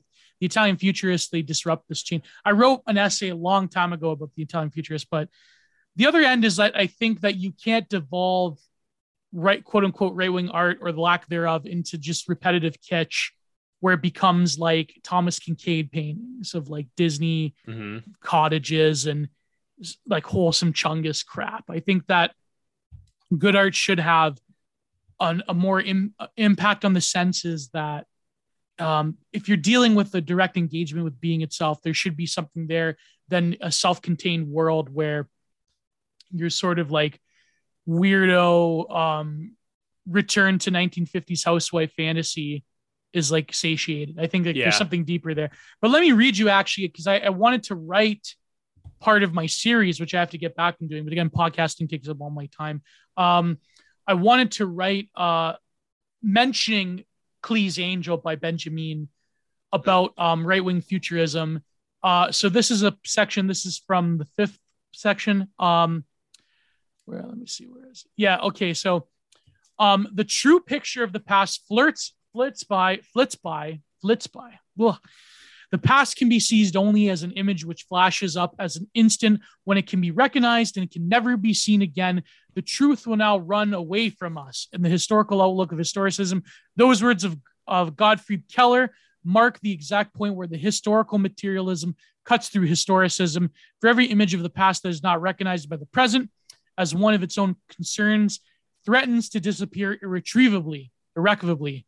The good tidings which the historian of the past brings with throbbing heart may be lost in a void the very moment he opens his mouth. To articulate the past historically does not mean to recognize it uh, the way it w- really was. It means to seize hold of a memory as it flashes up at the most dangerous, uh, sorry, as a moment of danger. Historical materialism wishes to retain that image of a past which unexplicitly appears to man singled out by the history at the moment of danger. The danger affects both the content and the tradition it receives. The same thread hangs over both that of becoming a tool of the ruling class. In every era, the attempt, so again, Benjamin is talking about fascist art as like Mhm. the historical past becoming a tool of the ruling class. But of course, we like that because it's based. Um, the, tr- the well, not the current ruling class. And so, following on, he says the tradition of the oppressed teaches us the state of emergency in which we live is not to the exception but a rule. So again, he's talking about like you know Schmitt. We must attain to a concept of history that is uh, keeping with the insight that we shall clearly realize that it is our task to bring about a real state of emergency and it will improve their position in the struggle against fascism. Blah blah blah. One reason why fascism change uh, has a change is that in the name of progress, it opposes its opponents, treated as a historical norm. The current amazement that the things we are experiencing are still possible in the 20th century is not philosophical. This amazement is not the beginning of knowledge. Uh, blah blah blah. So, um, Mhm. Klee's painting Angel Novus shows an angel looking through. Uh, though he is about to move away from something he is fixed cont- contemplating, his eyes are staring, his mouth open, his wings are spread. Um, he is one picture, the angel of history. His face is turned towards the past when we perceive chain of events. He sees one single catastrophe which keeps piling wreckage, curls it from his feet. The angel would like to stay awake in the dead and make whole what has been smashed, kind of like what we're trying to do. Um, but a Mhm. storm is blowing from paradise. It has got caught in his wings with such a violent violence that the Yeah. angel can no longer uh, close them. The storm irresistibly propels him into the future, to which he his back is turned. While the piling of debris before him grows skyward, the storm is what we call progress. So, I mean, I think that with Benjamin, I mean, he articulates like the leftist, I mean, I guess the sort of dialectical materialist view of history. But he I think does that. Yeah. yeah. Go ahead. Go ahead. Sorry, no, you can keep on, but he does it in such a. Cl- that's why I like Benjamin, even though I, did, despite disagreeing with him politically, Yeah. is he does write very clearly. I think he's very. He gets kind of the to the heart of what I you could kind of call it a hatred of life in like a Nietzschean sense. Yeah. and you know yeah. there are people who are born into circumstances whatever uh, uh, that where where i can sort of see why they end up hating life uh, as as you know that that sort of slave morality so to speak uh, not to get too nietzschean about it but it's you know if you're if you're dealing with one thinker who's articulating that hatred of life so clearly you know the other thinker yeah. to, to pull out would be Nietzsche. And um, yeah, I found what you said interesting about like sort of the notion of right wing art as a sort of dharma or like right wing values in a, in a in a sort of broader spiritual or philosophic sense. Uh, You're you're trying to find what's already there. You're trying to, Right. I think, in a sense, affirm life, affirm what is good about reality and nature. Uh, I think these are these are bigger philosophical things, but I think that is kind of what it means to be right wing, and what it mean would mean to make right wing art is to make a Yeah. affirmative art. but but then Benjamin he warns of the dangers of this because that's inherently fascistic and that's like to venerate the past in such a way as to capture the image of the past and to hold it up as a symbol. That is like terribly like like at the end of the essay, his famous essay, um, Art in the Age of Mechanical Reproduction, Mm. he like he affirms the lack of the aura. He says there's new potential for an instrumentalization of art towards the bringing of this reconciliation of history. But in fact, the right wing goes, there is nothing to reconcile because the conquest of empires, we go, you know, we say Giga Chad, yes, you know, like, Yes, exactly. That's what, Yeah, exactly what it is. yeah. It's it's it's it's the it's it's it's like you're the the Paul Klee's angel, and you see the the wreckage of history, and you say yes. imagine Giga Chad going to the right next to, like, Yeah, you know, those texts with like, uh, that those people from that anime forum, right? Like it's like Giga Chad next to like the guy from the NXIVM cult or whatever. It's like imagine like the Klee's angel going, "We can't reconcile the past. We have to reconcile the past. We can't hold the image." And Giga Chad goes, "What is there to reconcile?" Like Exactly. Yeah, no. um Yeah. you know these are this is like these are philosophical sort of waters but like there is that i think that is there is that basic there's that basic uh thing of of, of the right wing as a as a in, of something very affirmative of power structures and reality the left wing as something that um you know tries to find a way out, around it or outside it that more Yeah. sort of quasi but, but not a blind affirmation though, not a blind affirmation yeah because no. then you get some like weird weirdo like NATO wave crap from, from people I'm not going to mention, but like you know, um weirdo like well the neoliberal order is based because they're in power and they really know about will to power and the like let's face the contemporary left they like what does that other person say uh the Mhm. best friend of the thinker of irony's logo um he says like yeah you know like yeah they like those people the the left they're the true nietzscheans and they have the will to power and we, we're just a bunch of wholesome chungus retards that are trying to capitulate to something that's not going to exist anymore like if you Yeah. like that's like literally the nuclear black pill that provokes you to posting nato wave images and saying that those that power in the east that it's hopeless because the fucking Raytheon keeps giving the blue and yellow country a bunch of Stinger missiles. so it's like yeah total, Yeah, no, like, it- total it's- right wing it's black not- pill. it's just not a- about power, right? It's about beauty.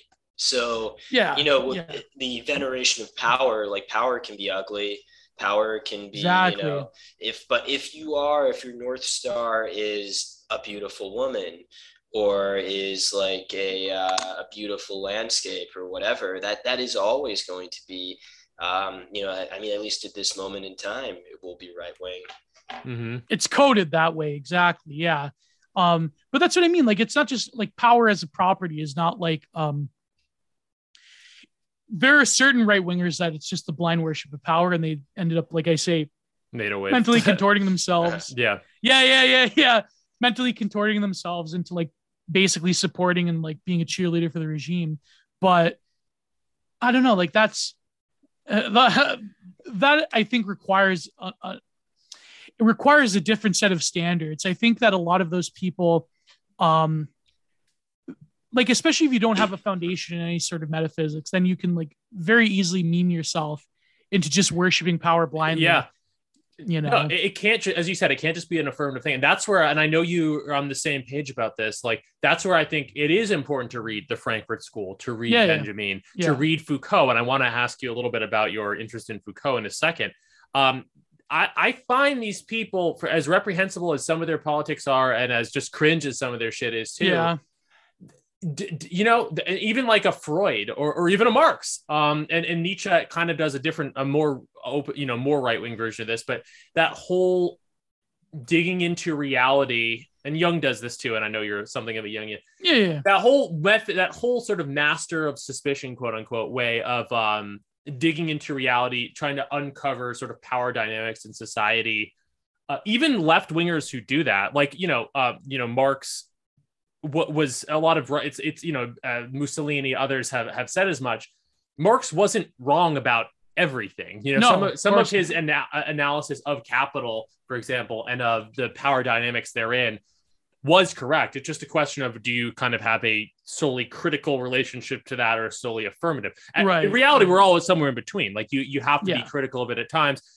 In you if you're critical of it you can you know subvert it. Like that being critical is important but what you get with something like the Frankfurt School, and even I think Foucault, in a sort of more biopolitical sense, is like a spiritualization of the criticism itself, where their whole their whole thing becomes about criticizing reality, and it almost develops this spiritual element where it's like, yeah, messianism. that, You know, we need something from outside to save us.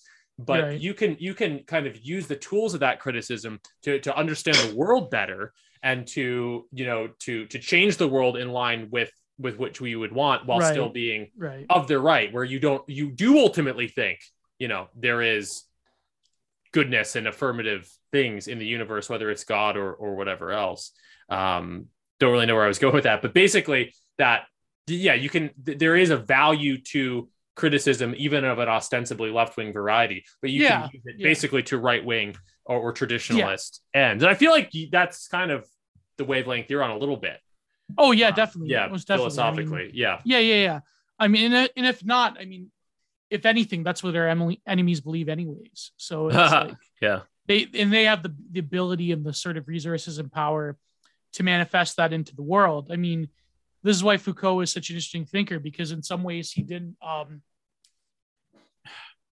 you can never have a truly right wing Foucault, but I think that yeah yeah, I mean for obvious reasons. But I, I think that I mean he's even even philosophically, not just like the other stuff, like which shall not, you know, remain nameless. Uh I think even philosophically he's too much of an individualist anarchist to really create um a basis of like a true right-wing appropriation.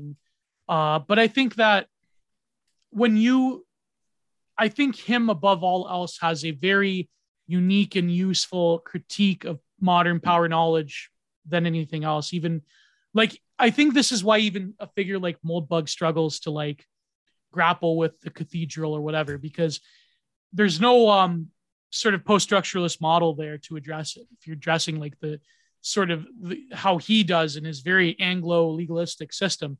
But I think that um even the Frankfurt School, like they're if it's not just that these thinkers provide useful tools for you conceptually, it's that not only do our enemies believe it, but they view it as a training manual. Like even Foucault now, like I mean, know there was the, the Ross Douthat article So about that, the right wing taking, yeah, the right wing taking up Foucault.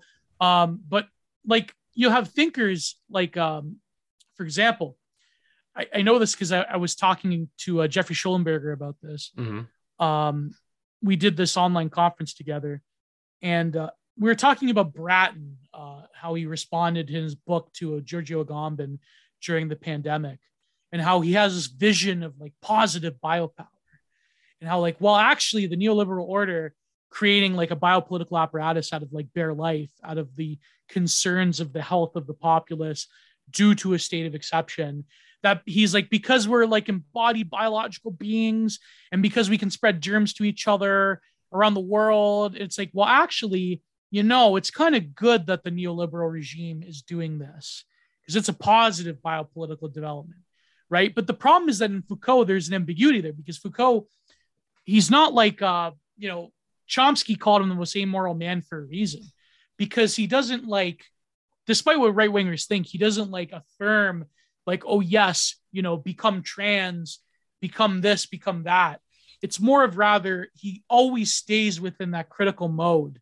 And he really only very shortly near the end of his life um, when he talks about like the care of the self or whatever will he affirm a positive politics or a positive vision of the subject. But throughout his work i mean it's it's very much like nietzsche. It's very hard to like with nietzsche it's actually easier to see what he's affirming and what he's Yeah. rejecting but w- with like foucault is the logical sort of next step for nietzsche in that you know he takes on the ma- mantle of genealogy he takes on the mantle of right. of you know seeing these upsurges throughout history whereas um so that's why he like he doesn't really affirm if anything like this has been the great frustration with certain people within queer theory for example the great frustration with michel foucault is that he doesn't like he doesn't exactly say what he they want him to say and Yeah. then they sort of like cope and seethe about it then they mistranslate him or misappropriate his writings to be like yeah he actually he's saying like trans rights or human rights or whatever which i mean if he was alive nowadays he probably would say trans rights is human rights but like He no, but probably he doesn't would, even but believe he doesn't even believe in human rights as a concept. Like that's the thing. He is very much an anti-humanist in a lot. yeah, of, oh yeah. I haven't read him extensively, but that's always been my reading. Is that he was, you know, influenced more, perhaps more by Nietzsche than anyone else, and that yeah, Yes. he's involved in. This is a, a little bit untrue, probably because this is to bring a different thinker's language in, but sort of like Adorno from Frankfurt School, sort of ended up with his negative dialectics again, just Mm. kind of always being critical. Uh, yeah, Yeah, yeah. um, Foucault is from that same broader sort of generation of thinkers where, yeah, as you said, he's very much involved in a negative, you know, getting looking behind the surface of things, looking eh, looking behind the surface of e, everything type of framework. And what you know, it doesn't really jive with anything like what modern progressivism is.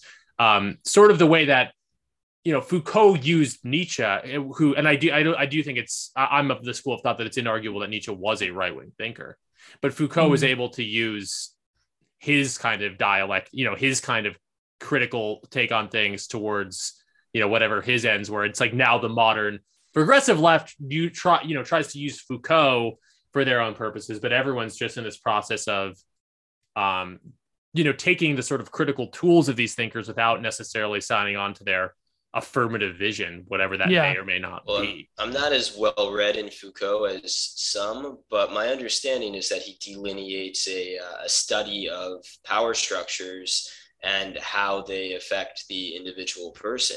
yeah, And so when that is something that you're studying and you you lay out a system for how to analyze it, that's a tool. And either side can use it.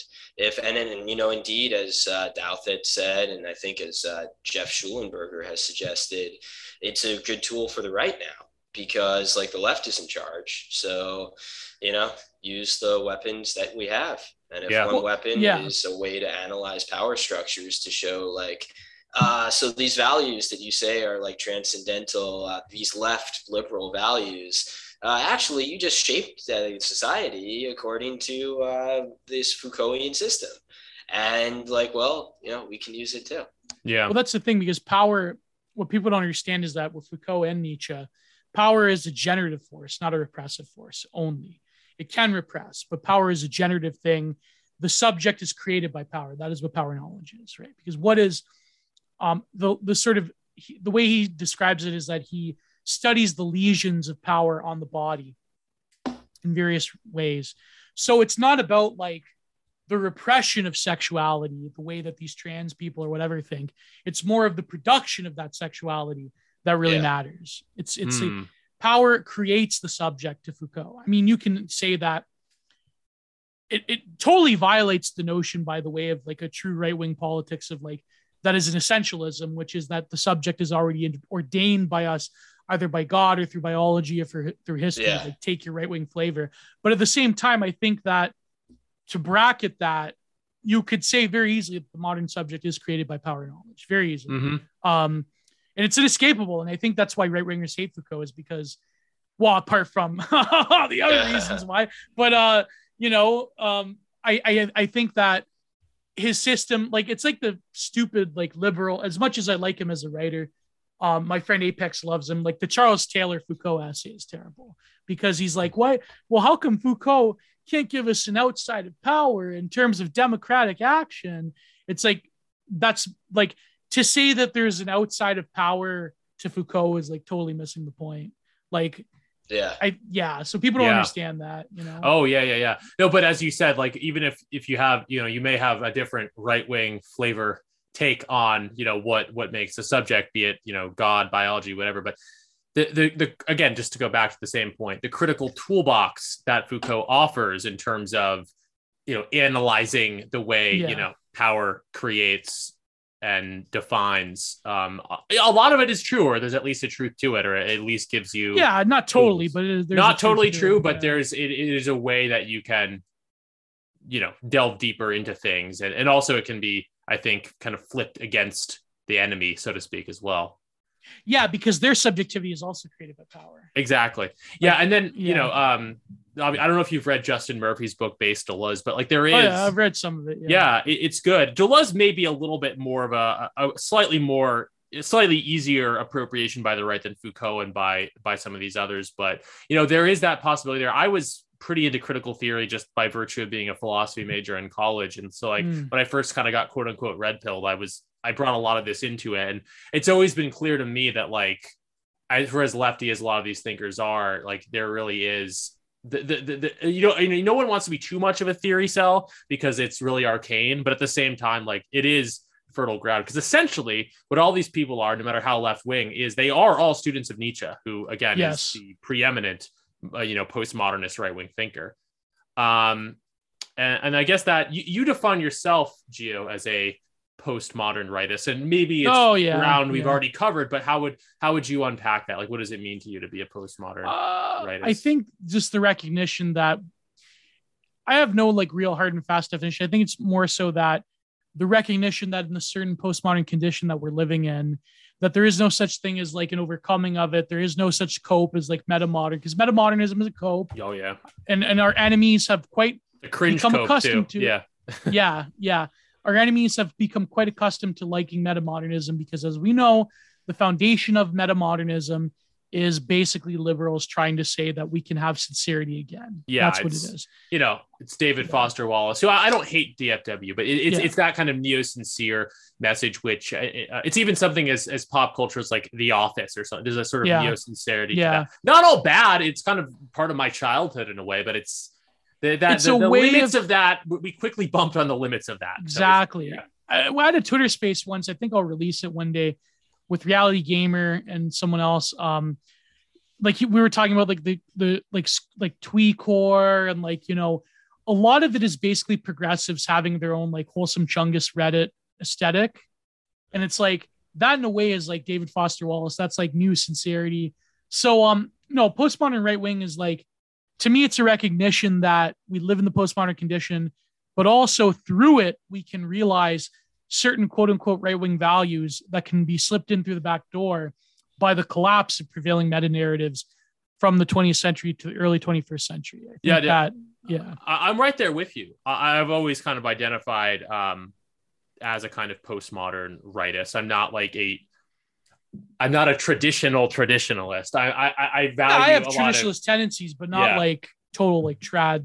You I feel like yeah, n- n- not return uh, to tradition with a V. yeah, no, not a fan of like the Benedictine option. Like it's more, uh, you know, the the Rod Dreher thing. It's I I, you know, it, Oh, it- that's good until they Waco you, of course. Exactly. So uh, I'm a believer, and I think the Frog Twitter i- is an embodiment of this. You know, I, I'm a believer in trying to fight on the grounds that that that are that that we have, which are postmodern.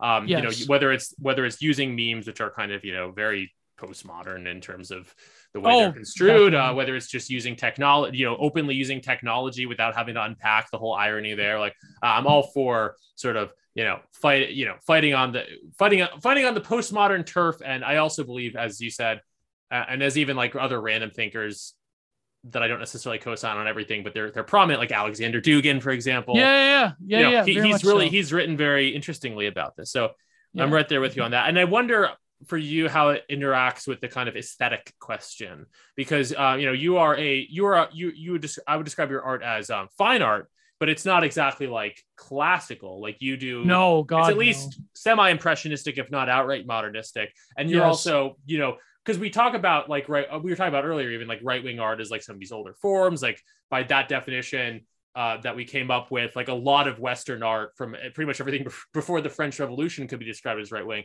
but there's also Right. some very interesting you know the italian futurists um, these people who i know are a very big influence on you so i just want to comment on that like the sort of aesthetic dimension of being a postmodern Yeah. artist how you can have art that is both right wing and modern or even postmodern Right. Well, I find elaborate copes to compensate for the fact that uh, I don't have the skill level of uh, Botticelli, but no, no, um, no. I think that there, there is. I think there was a period in expressionism, um, from like the sort of early 20th century to the middle 20th century, where they very much like, as much as they are venerated by like shitlib academia, you know George Grosz in particular and other painters like uh because they didn't like the Nazis. Um Yeah. they still I think embody a sensibility of a very stark anti-modernism that in a way in a way like a lot of like modernist painting believe it or not is sort of like a weird appropriation or like a return to tradition that isn't Yeah. like explicitly larping these styles of academicism because remember in the very very end of the 19th century academicism in france especially was like it was done for like nobody liked it. Like it was you know people look at bouguereau or whatever nowadays like you know you have to realize that like there was a period where that shit was trash for most people. Like that was we can't think of it nowadays because i think that there is a return to like what is my friend paul rhodes called? The gee whiz like ooh gee whiz that takes a lot of skill to do. I think that people nowadays it seems that there's been a reddit appropriation of fine art where it's like bob ross wholesome chungus but also like you know van gogh and uh bouguereau. Like there seems to be like the normie has colonized that sort of image space. Hmm. and now when people look at the impressionists or the new york school or the the northwestern school that came before them like people like mark tobey um they're like oh that's trash that's like you know that's that's that's basically money laundering um but those people were doing very specific things and a lot of them had terrible politics but i feel that um they were trying to create their own sort of metaphy- the sort of like metaphysical picture of like it's, it's very much what John, John D. Says in his book Art, Art After Metaphysics, right? Like that's my biggest inspiration Mhm. Where he's talking about how in the great collapse of signifiers after the war, the great collapse of cultural um, signposts where artists uh, artists uh, maintain sustenance from for generations. In that collapse, the artist is entailed this horrible, terrible freedom and burden of like creating their own um, self-enclosed world of Yeah. significance. And so I feel that the right wing is also attempting this nowadays. We haven't Mhm. truly gotten over it. I mean, nowadays, I think kitsch is obviously more stronger. Like people love illustration more. People love like people want like they want realism. They just want like a wholesome Chungus version of it. They don't like they look at a like a Bouguereau painting or some kind of illustration or or something like digital art or whatever like that like early early internet digital digital art was way different. Like it was actual fine art. Like nowadays people love like glossy illustration and you know I, I don't know. I have a very i have a very troubled relationship to that like illustration in particular. I think that people like like what you were saying dan like people they want like shit that makes not just makes them feel good shit that like they Junk think food. looks good because they're like, oh, that takes a lot of skill to do. And there's artists that like have way more skill than I do, but like I think that um unfortunately even the right wing falls into this trap of like they equate skill with um artistic merit. I mean, skill is but one vector of artistic merit. It's a it's important one, but like it's it's more of I think the ability to um and again this is very Heideggerian, the ability to create a window into a world that interrogates itself. So, for example, you were saying about like right wing art implying something else. That comes right like when I wrote that essay, that comes right from Heidegger in the sense of like his um, essay, "The Origins of the Work of Art," where he's talking about the peasant shoes that Van Gogh painted. Right. Like, yeah. it's it's implying a world unto itself, whereas left wing art implies a fictitious world that they want to hypostase into reality through various Sure. social engineering projects. So Cindy Sherman is a good example. Go and look up her series of photographs of like these mannequins of the 90s. They're like distorted and like, you know, uh, I had to write about her in my essay, Abortion is Normal, um, Bodily Profanations. it was about the gallery. Um, no, but like if you look at that, like that very much is trying to create an image space for an instrumentalized political project that has yet to come into being. Whereas the Mhm. right wing venerates things that imply a world that already exists, but is being destroyed systematically. But the problem of that is the, the wager is that when you create art that is basically propaganda around the loss of that world, that is when you get like people doing fash wave or whatever. Like, you Yeah. know, And I, I, by the way, I- I like Fash Wave, but I Yeah, just don't yeah, think yeah. it's fine art. I Yeah, think well, this there in was a some one- ways harkens back to an, an essay that Matt wrote, which is on uh, restoring or not restoring, creating new traditions. yeah. The uh, the Yeah. renaissance of the ritual. Yeah. Mike Ma quote. Yeah. Yeah, and uh, Yeah. I mean, I think that throughout the uh, the e right, the uh, our our thing, we're engaged in this the thing of ours is Thomas. Edison. yeah. uh, uh, in the creation of new rituals, in the creation of new Very much so. traditions, and that is something that you know you we see in in art as well.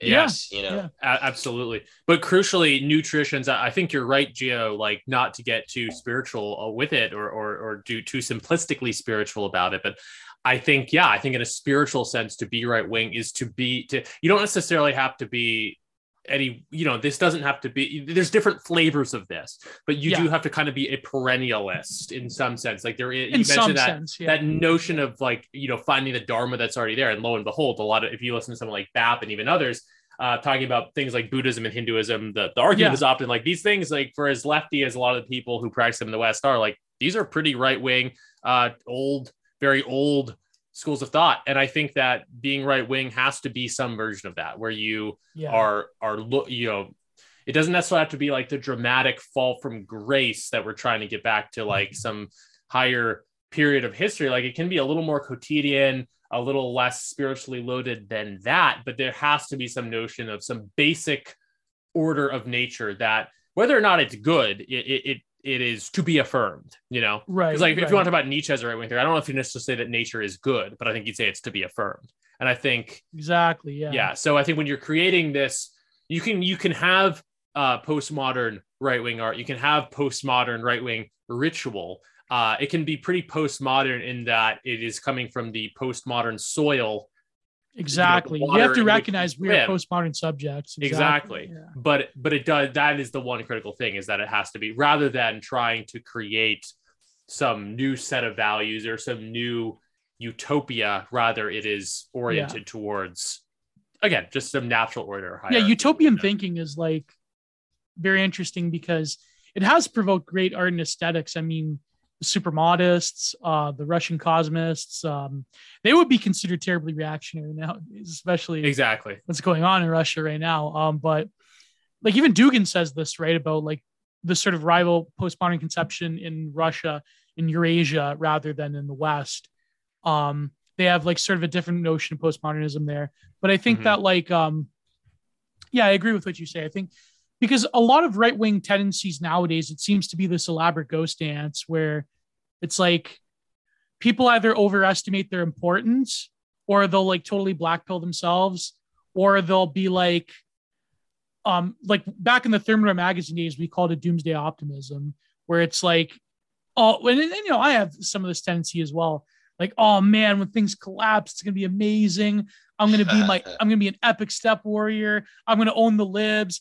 Like, I'm. There was this one, this one meme I posted. Someone made where it was a boomer Wojak, a boomjack, and he's got a fucking M14, and there's like an apocalypse behind him, and he's got like a soy jack in his hand with like a fucking Fox News shirt. It's like that's what the boomers think is going to be the end of the world. Yeah. Is like we're gonna be on top. We're gonna we're gonna destroy the millennial soy jacks. We're gonna like you know like I think the problem is when you start to think of like all political life and all aesthetic life through a power fantasy, or rather, not a power fantasy, a revenge fantasy.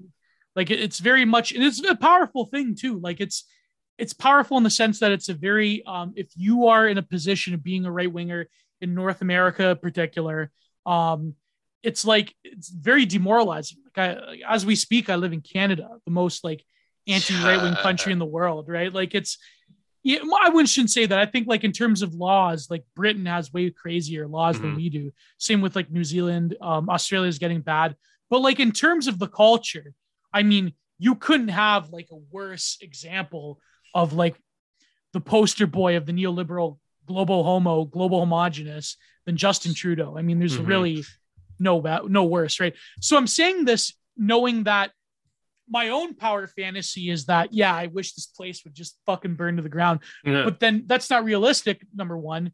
And number two, what's going to happen on the other side of that? I don't think is going to be like this epic, like Caesar Augustus, you know, Bronze Age steppe warrior type of thing. Yeah, I think that that that like a dramatic shift. Like put it this way, put it this way. We're already living in collapse. exactly. This is what just Trash slow, World said. yeah. It's very slow.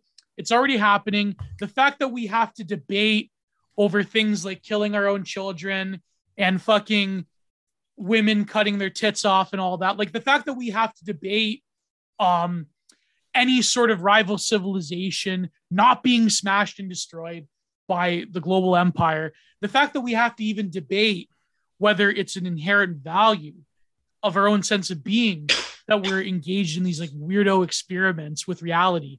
I mean, in a sense, we are living in collapse, but collapse is not like this dramatic, like, you know, the boomer with an M14 is going to redact a bunch of soy jacks or whatever. Like, no, it's not. Collapse is a, a process. It's very, you know, very much a process oriented thing. So if you think of that, like that we're already living in collapse, in some ways it's liberating because we Yeah. can create, like, there's no, what other bottom is there? Really? Can't go any lower Yeah. apart if you're unless you're some like weirdo megalomaniac with some fucking cult of personality where you think that reality should be dictated by your own terms and your own like little movement but that being said really there is no way the what bottom can we hit what bottom like is there a i Well, mean oh, no i shouldn't say that because then i'll bring it into reality but There's a few things. but there's a yeah. few more Yeah. things there's a few Well- final frontiers Well, we'll get there, I'm sure. Yeah. no but Well- i mean like it's liberating in that sense you know Um, so I do want to ask about we I do want to talk about your other we kind of talked about some of the themes already. I do want to talk about your other recent Substack article, The Confederacy of Shit Posters, as well as the because this is a lit podcast, we definitely want to talk about Confederacy of Dunces. But before Oh, yeah. that, to just kind of cherry on top of the foregoing conversation, um, where does Carl Jung fit into this? You describe yourself as a Jungian traditionalist. I have not read a lot of Jung, but I what I've read, I kind of think I used to read a lot of Freud in college, but I think I'm much more of a, a Jungian, as most people on the right, I guess, would be. Hmm. Uh, yeah, I, I guess just how would you unpack, uh, you know, the meaning of Jungian Yeah. traditionalist? Yeah, the oh, the Jungian futurist thing was kind of like tongue in cheek, but like um I I think that there there is actually work. I mean, there was that one guy, um, he used to write for Reality Sandwich, although, um, I sort of a falling out with uh, what's his name, Daniel Pinchbeck, who he. There was that one follow the rules stream with uh, him and Owen Cyclops that was quite fireworks. Um, you can never criticize these psychedelic people on anything, right? Like they, yeah, Ironically enough, they're the least introspective. Um, um, Oh, yeah, the, we we talked about we believe it or not, we've actually talked about I think talked about this issue on a previous pod. Like, uh, PHP, right? Or was it? no, with uh, our Uh, friend Brad Kelly. Brad. I don't. yeah. We didn't mention break the rules by name, but uh, it was like yeah, the Owen Cyclops' is anti uh, psychedelic stance. Is this related? Yeah. Yeah. Yeah. Um, yeah. So, um, no, there was this writer, uh, Jonathan, um, Jonathan Zap, who wrote this great uh, article on Alex Grey too, but he has this concept called the uh, singularity archetype, which is like kind of this weird, like the archetype of like a great transformational shift. Like, I think that in some ways, as Jung like gets lambasted as an essentialist, and why academia has largely ignored him because of that he is a hard like you can't get more essentialist than jung Mhm. um maybe like i don't know maybe like a S- savitri devi or someone but like i mean no yeah but like that's jung jung's in terms of futurism i think that these archetypes and it's clear by his writing at the end of his life when he talked about the ufo phenomenon he died around 1962 uh, right at the grips of the new age movement although if you look at the red book um, the black books that jung wrote in that constituted the text of the red book he basically predicted the new age movement by predicting the age of aquarius. That came from jung back Yeah. in like when he was in the great world war uh, in the 1914 he was a physician. Um, unlike freud he had to go and actually become a field medic.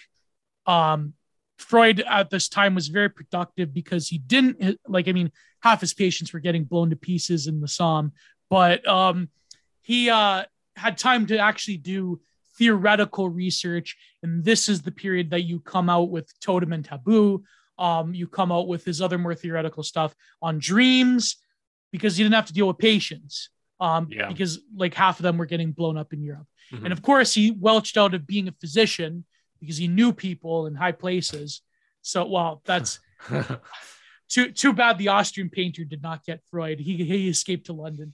Um, but no, I'm kidding. I'm totally kidding. Totally kidding. Oh, but um, out of all the like, see, that's how the Nazis fucked up. They just they the the you know they they they persecuted the shop owner Shylock. They didn't go after the. Never mind. Never mind. Cut.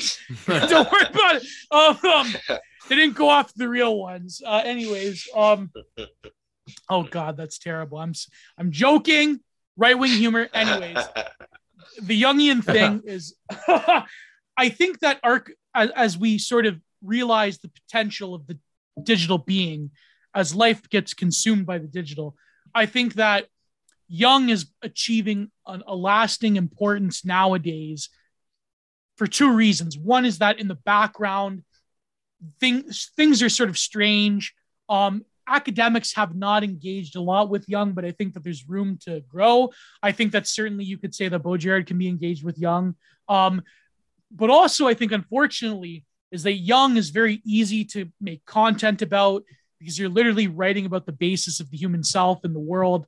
And so it's very easy to sort of turn Jung into like a self help grift. Uh, unfortunately, like again, not to name names, a lot of people have done this. And I think that unfortunately, um, there is a darker implication to Jung. There is a problem in terms of my Christian faith. There's a problematic Gnostic element of Jung. There, I don't think that Jung is like this wholesome Chungus, like realize your own inner potential of self. oh no, yeah. Become an integrated person. Like clean your room, Bucko. Like, yes, there is that, but that's missing the point. That's the fucking self-help grift of it. That's not the true implication of Jung in this century. I think is much more meaningful, but also much more terrifying than people think. And there's a lot of work to be done with that. I think that Jung, I think that the reason Jung is coded as quote unquote right on the right is because, I mean, yes, there's a base essentialism there, but I think that um, it's viewing forces of history cyclically. And he's saying that these archetypes they transform and they transmigrate into newer forms. So, for example, he talked about the UFO phenomenon. So, in modernity, these things don't leave us; they're they're still there. The bricolage of the collect of collective being of the noosphere, the collective unconscious. It's still there, it's still present.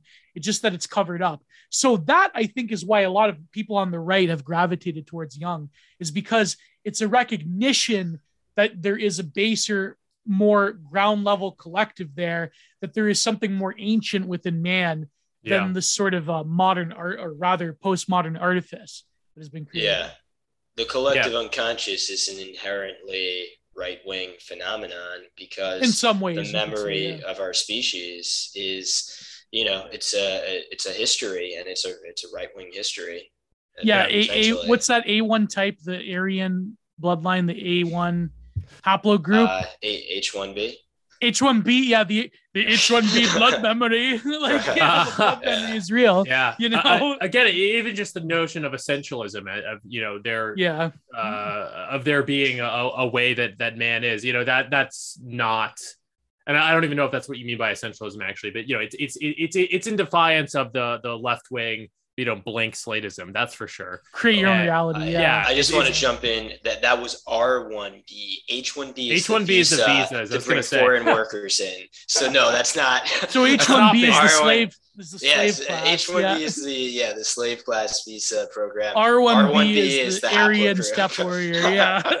Ah. Um, but yeah, last I guess last thing I'll say on Jung is um, you know, one of my interests that I've kind of developed on this podcast that ties into that article that of mine that Dan referenced earlier, the the the, the Renaissance of the Ritual article.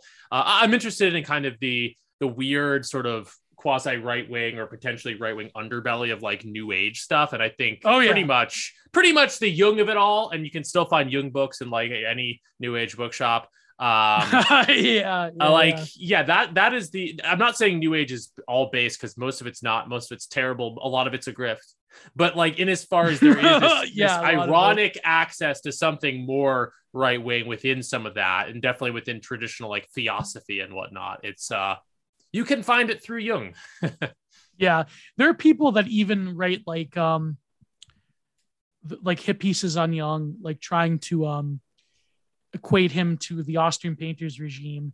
There's that Yeah. one book called um was it called jung the aryan god? Like trying to uh yeah. Called yeah. Jung the aryan god or uh return of the aryan god or something. It was like basically saying that equating jung with like volkism of you know oh yeah well look i mean i don't Yeah. think equ- equ- equating is a stretch but the the the the dialogue between those two things is uh Yes, very uh, powerful. is, is there yeah, for sure. Yeah. Um, I know Oh, that like the the Nazis gave him a pass or whatever, but like, uh I, I mean, people on the one end like they make too much out of it, but on the other end, it's like, um, I think like Freud has basically created a lot of like inadvertently created a lot of leftist ideology, especially when it comes to sexual politics. That Jung is sort of ripe for appropriation by the political right for Mhm. a number of reasons yeah, um and like freud is like i think like the freudian lacanian sort of wilhelm reich aspect of it uh, of sort of like that's why they were sort of treated better in academia than jung because you know jung is for like the new age fair shit you know freud yeah, is for serious philosophers especially serious gender politics Mm, because that is um, essentially affirming what Jung ran against, which is a very libidinized set, set of, you know, libidinal aspect of the self that is, um, that I think it really is at the core of a lot of left wing sexual politics. Whereas Jung is saying that the picture of the self is much more broader, the picture of human sexuality is also much more broader. Um, and he has a lot of quote unquote problematic things when it comes to the picture of man and the picture of woman. Now there Mhm. has been a lot of like new agers um that have like for example like critiqued patriarchy or whatever. There's like Marie Louise von Franz, there's like uh Marion Woodman. Um there's like other like thinkers that take up jung in like at Oh, least yeah. a proto left wing way, but like not the like left wing politics of 2021. That is Right, yeah. unthinkable. because in even the Freud, framework. I, I kind of have not to defend him too much, but I, I kind of think I don't necessarily think Freud was that left wing. I think it's more that he was very No, no, no, no, no, appropriated no, thereby. no. And Yeah. it, it hasn't happened with Jung as much, probably because the work is more resistant. But it but it could happen and has a little bit. But but I basically agree with what you're saying. I was getting on the. I guess I, I was going to ask about this because he's a fellow Torontoan. Uh, do you do you? What's your general take on Jordan Peterson? Is he is he a Jungian or are you? uh Well, his book Maps of Meaning is good. I mean, I think Yeah. if you wanted to, I, I think it's an indispensable resource. But I think that um, Twelve Rules for Life is basically. oh god, Self-help. For life. Um, Yeah. no, I think like young, like oh, Jordan Peterson. Um, in some ways, he's kind of done a disservice to Jungianism through his like public profile, through his sort of like self-help affirmation shit. But the other end, I, I don't know. I think like at the end of the day, he's just like an, a dork web gatekeeper at the end of the day. Like, I mean, he's never gonna really seriously um address like the things that people like us are addressing. I think like he's very repellent to that because he's Mhm. very like he has a very like boomer, like liberal, like and the He guy does. used to campaign for the NDP back when the NDP was like working class politics. It wasn't like nowadays. Fucking Jagmeet Singh, right? This is the party of Jack Layton, NDP. Um, for those who are in the know in Canada. Um, no, like he he very much is like he's such a he's like he's a boomer. He's a boomer. Come on, he's a boomer, Canadian boomer that's like slightly has some opinions of like, oh, this thing is not going too well. Like I know, like the other day was amazing. The Sports they- Illustrated. Yeah, yeah. That's what yeah. I wanted to ask you about because you had a nuanced take on that. But go on. no, I think she looks quite attractive. I think that uh yeah. if but Hot. but oh what's her name? Uh I have no Uh, no, no, I said she's hot. I, well, actually, I think her Oh, yeah, name yeah. is something like Yummy. So Yumi, Yumi, yeah, yeah, yeah, yeah, yeah. No, I think like if it wasn't in Sports Illustrated, it, there wouldn't be no controversy, in my opinion. I think like I mean, yeah, because she withstand to lose a few pounds. I mean, I I could withstand to lose a few pounds. Um, no, I think like I I get where Jordan Peterson was going, but I think the problem is he could have like stated that maybe it's not good to normalize. Like, okay, so he's getting ratioed two ways there. One is he did he wasn't explicit with body type, so they could say that having like other races as a beauty standard, they could easily accuse him of racism, which they have. Um, I I mean, oh, oh, should I even say something about that? Um, I think that there's a reason why there's sparsely few um, white families in advertising nowadays, and I mean, we all know we can't can't lie about it, right? Like, um, Yeah. no. so, yeah. anyways, I, I do this thing where I try to appease the white nationalists, but I try not to. So it's Yeah, I got yeah. a, a very narrow tightrope I have to walk. um, yeah. Anyways, uh, no, I think that there's a reason why you don't see like white fathers in particular. Like, yeah. Oh you yeah. know, like I, I I'm cheekily I'm cheekily alluding to it, but you know why. So, anyways, he's getting ratioed in that regard. But the other regard is that it's the argument of, well, the beauty standards that have been instantiated in Western society since, like, say, the 1980s is not healthy, or no, before 1970s, right? That it's not healthy, that you should celebrate other body types, that it's alienating to most women. Because let's face it, this Yumi chick looks like most women. I mean, maybe not, but like in terms of like her compared to the average Sports Illustrated model, like with the cut abs and everything, like she's closer, even though she's an idealized version of it. Although some people would say no. I mean, you know, she's closer to what an average woman who's somewhat sporty would look like as opposed to Sports Illustrated of the past. With that being said, I think I get what Jordan Peterson is saying that like you don't want to really normalize, like especially in the context of Sports Illustrated, you don't really want to normalize that type of body type when it comes to like sports and excellence. Yeah. But then the argument is when it comes to other things, when it comes to fashion, when it comes to like the ordinary experiences of women, like I personally don't have a problem if you want to have like within reason, like some of these some of these women they try to normalize like uh, you know without sounding too bad but i i personally don't have a problem with seeing like a woman who is like that looks average looking like or bigger or whatever in like a fashion magazine or a clothing Yeah. line like not every not every magazine's going to be fucking bloomingdale's but like Yeah. it is it is true like if you are like an average woman i can understand why you would feel alienated by that. But that being said, I, I mean, again, he he has a way of walking into these non-controversies because for some reason he's occupied the leftist psyche, the current like irony Yeah, leftist know. psyche. You, you feel bad for the guy. He, he- Yeah. but uh, like he doesn't know. Like we were talking about earlier, like with, I mean, this is not the best comparison because you're, you know, you're a Twitter user. He's a he was a professional psychologist, whatever. It's a kind of a different context, but you know, you talk about kind of like swimming the undertow, whatever, like kind of staying off off like the really bad radar, not getting kicked off. Jordan Peterson's the exact opposite. His views are not that controversial. There, they shouldn't be. I mean, they are, but they shouldn't be yeah. but he finds Yeah. a way to piss off the most people and like you can just see it on his How many bread tube essays, tortured video essays? Yeah. Yeah. How many fucking video bread tube essays are there about how Jordan Peterson's a problematic fascist or whatever? Like that. yeah no he like he know. kind of in some way and i'm not even blaming him i think he just kind of stumbled into this he and he's did like the exact opposite of like the ironically more mentally healthy quote unquote uh thing to do in the, the modern age which is like he really Well, just he just he made a lot of money off of it though, so you gotta give it yeah that. there's that but my god he just like the whole story with him and russia and like oh I just oh, feel god, bad for it. And then some of that was unrelated. Some of that was probably just his own depression. I don't trust whatever, his but- daughter in any. Oh my god. I mean, she's hot, but wow. It's a fucked Is up. she really? She's kind of getting there. I don't know. Like It's been a while. I think I don't know. she's I very, think she's still pretty hot. Yeah. she's pretty hot, but I think the problem is that Evil. she, yeah, she has the Possibly. mind of a man, so she knows that she's hot. Kind of like Lauren Southern. Oh god, I shouldn't mention another e celeb, but uh, no, it's kind of like yeah.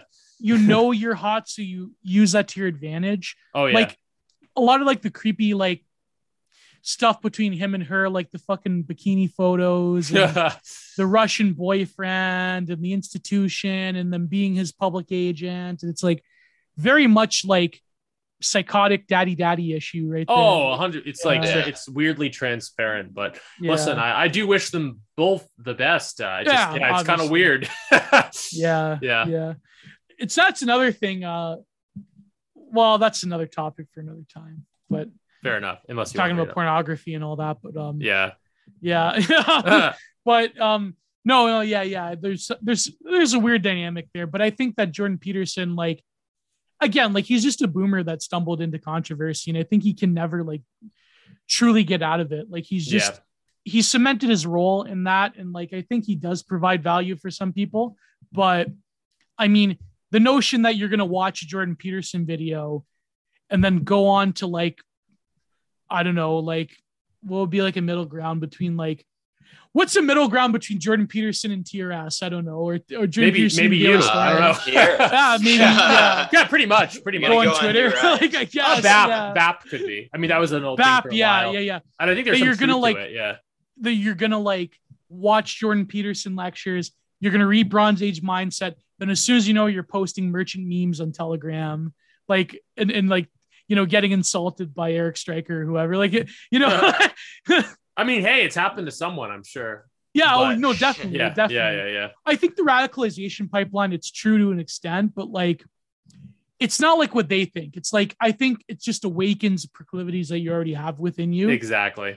And it's like Yeah. if you're gonna if you're gonna like go and post merchant memes and like here's the thing, I'm not even salting the Daily Stormer. I happen to think that Andrew Anglin's a good writer. Um, I know he pisses a lot of people, off, but like um, no, it's like I'm just using them as like a caricature example. You know what I mean? Like Yeah. If- if if you like, I think that the pipeline happens, like I said, because you have these tendencies within you, but also I think that they provide you an opportunity to like actualize them. Like you're not Mhm. gonna like go from Jordan Peterson to like um like like PRS. reading like uh the Turner Diaries or whatever. Like you're not gonna, you know what I mean? Or yeah. Yeah. you're not gonna get it. Like you're you're Yeah, no. I mean, I you're. think- I think the, the the the Peterson to BAP thing might be a little more real. I always, kind they, Yeah. I think it was a bit of a meme and a bit of a joke. They used to say BAP is like the subtext of Jordan Peterson. I, always- I always kind of fucked with that Maybe, idea. I think there's yeah. there is a truth to it because they are both like right wing thinkers who are deeply rooted in. And I don't know if BAP is a young Jungian, but you know, so, some some version of essentialism. Certainly. oh Yeah, definitely I most don't- definitely. Think there's so much of a rabbit hole as just like I, I think we all kind of have the same red pilled knowledge, which is basically HBD. and once you get that knowledge it's you know like some people you know respond to it differently. And it's not a rabbit hole like Yeah. if you get that Yeah. knowledge and you respond to it and you go to trs land well you were the type of person who was going to go to trs Exactly. land after you got that knowledge but like no, but I I'm not even like, knocking it. I'm just that's Yeah. that's the thing. Like it's yeah yeah, exactly. You're going like like say you you like you you uh stick to being classic classic paleo racist like uh nice guy not really like you know his ideas are horrifying to academia but someone like steve sailer or jared Yeah. taylor like those guys they're not gonna like go and like see a black person in the middle of the street and start like saying gamer words or like crossing like it's these are very like respectable people but even still like say if you end up like i don't know watching the daily show every day it's like yeah it's not i'm not knocking i'm just saying that like Mhm. That's your issue. Like i don't look at these things the way that a lib would like oh that's terrible. I think that you know there are certain limitations to everything. Like there's a limitation to the way that bap thinks.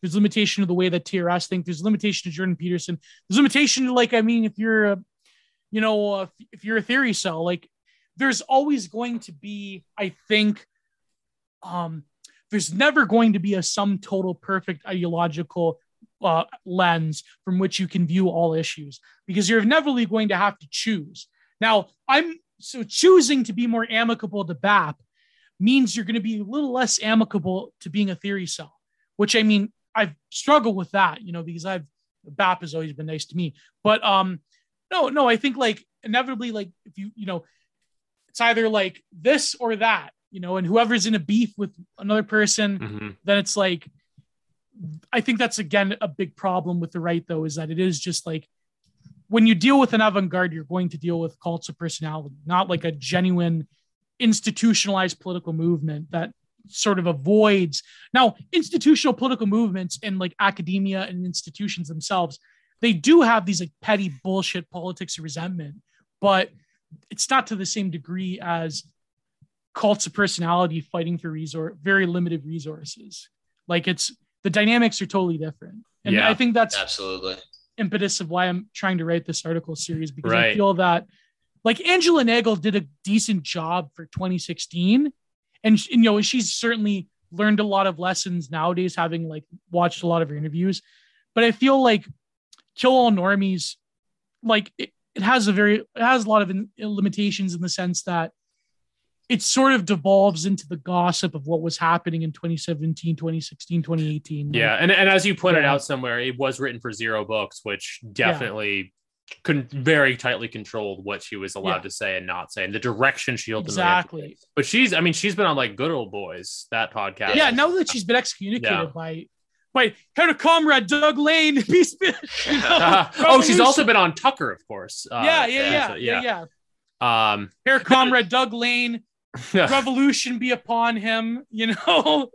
yeah. But yeah, go ahead. So I'm making a joke. No, all good. Well, I think we've t- kind of talked about a lot of the themes of this already, but the other uh, recent substack of yours that we wanted to highlight is your article confederacy of shit posters which is Mhm. basically that's what is that that's basically article one in this series yes. uh, sort of delineating the e-right sphere um I don't know if you want to give us like the TLDR of it. It's kind of like the right wing art article. It's it's it's it's lengthy and there's there's there's ins and outs to it. So I don't know if there's an easy way to sum it up. But but basically, this is just your first step into summarizing this movement. You've been.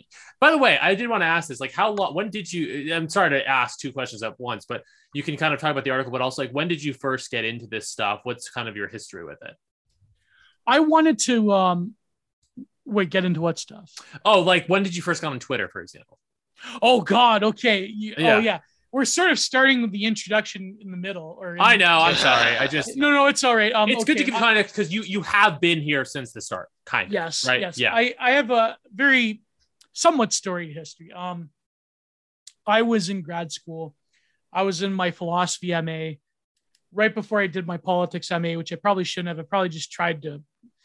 I say I should have applied to a PhD program right away, but at that time, I could have still did it, and things weren't that bad. But like, it was on a downward trend. Yeah. And um, unfortunately, when you go to a university as I have, where the philosophy department was very interesting. It was filled with very interesting people. It was one of the only philosophy departments in North America that offered um, a full MA in either continental or Eastern philosophy, not a studies de- department, because unfortunately, if you want to study those things, you have to go to like a literature department or a studies department. Um, I say was because unfortunately, like all humanities departments in North America, our philosophy department was absolutely fucking bodied, got rolled into this general humanities program. Ah, fuck. Yeah. Professors retired, not giving enough money to, you know, bring on new blood, even though the department was connected to people that could have been brought in. Um, so I, my supervisor was also a notorious figure who doesn't give a fuck. Like I consider him one of the last true academics. Mhm. Um, look him up, Rohit Dalvi. Um, he like I will. got fed up. Yeah. He was the chair of my department. Um, but like he, so basically, I would have a hard time. I was basically sat down by people in, in my university saying like, listen, Gio, just do whatever you're doing now. Like the whole thing about being a professor, that's sort of like kind of not an option for you. Um, cause I just don't have, I don't possess the same personality as like most academics nowadays. Um, but for a myriad of reasons, um, I wrote this essay in grad school in my Frankfurt School class, my critical theory class, um, about Foucault and the Frankfurt School. And at the very end, I mentioned as a way of disrupting power, um, I mentioned the video artist Nobody TM, who was very popular in the Chans at this time uh, and had a whole website. And Nobody TM was actually a collection of different people, but I I struck up a correspondence with the head editor. This was around 2014. And Nobody TM offered to put my essay on the original website. You can look up archives of it. Um, the essay is published on my WordPress as well. It's the one that pretty much everyone knows me from, Beholding a New Pale Horse. Um, Mhm. And I was offered to write for West Coast Reactionaries. I struck up a friendship with Adam Wallace. That's how I met Matthew the Stout, my good, my what I would consider one of my best friends ever. Um, so I was writing for West Coast, but then West Coast, um, Adam Wallace decided to leave. He became quite a big figure in the movement. Um, and this is when I was convinced by them to go on Twitter. I have my Twitter account says it was created in like 2012, but that was Yeah. because um, I had a Twitter account that I forgot about. I didn't go on it. Um, this was when Twitter was getting bigger. I didn't care about it, you know, whatever. Um, then that's when I went on Twitter, was around 2014. And this is when I discovered Frog Twitter and all the original posters. So I've been around since then. And so what happened was West Coast went by the wayside because Adam Wallace left for his own personal reasons. Because he was, you know, he was a young guy himself and he was sort of like placed upon this role of being like the number one right wing theory cell. Um, so what happened though, I was in contact with the man who would create Thermidor magazine, and I decided to jump ship because I was like the first one that you know, I was the first one to be informed that West Coast was going under. So then I decided to go with Thermidor magazine, and that is when um, I was introduced to. I had read some stuff before, but this is when I was introduced to the like the right wing like reactionary blogger sphere Mhm. um, people like Moldbug and you know others. Um, and you know, I was in a group of like very talented writers, um, people that are still around from that day. Um, a lot of people left. So this is when Frog Twitter was a united force. Yeah. This is when you would have people that were um Thermidor magazine and social matter became the landing zone of like the serious writing that was happening. But you had people from forums, you had like the biggest to biggest e celebs. Um, all of them were sort of presenting a united front around 2016.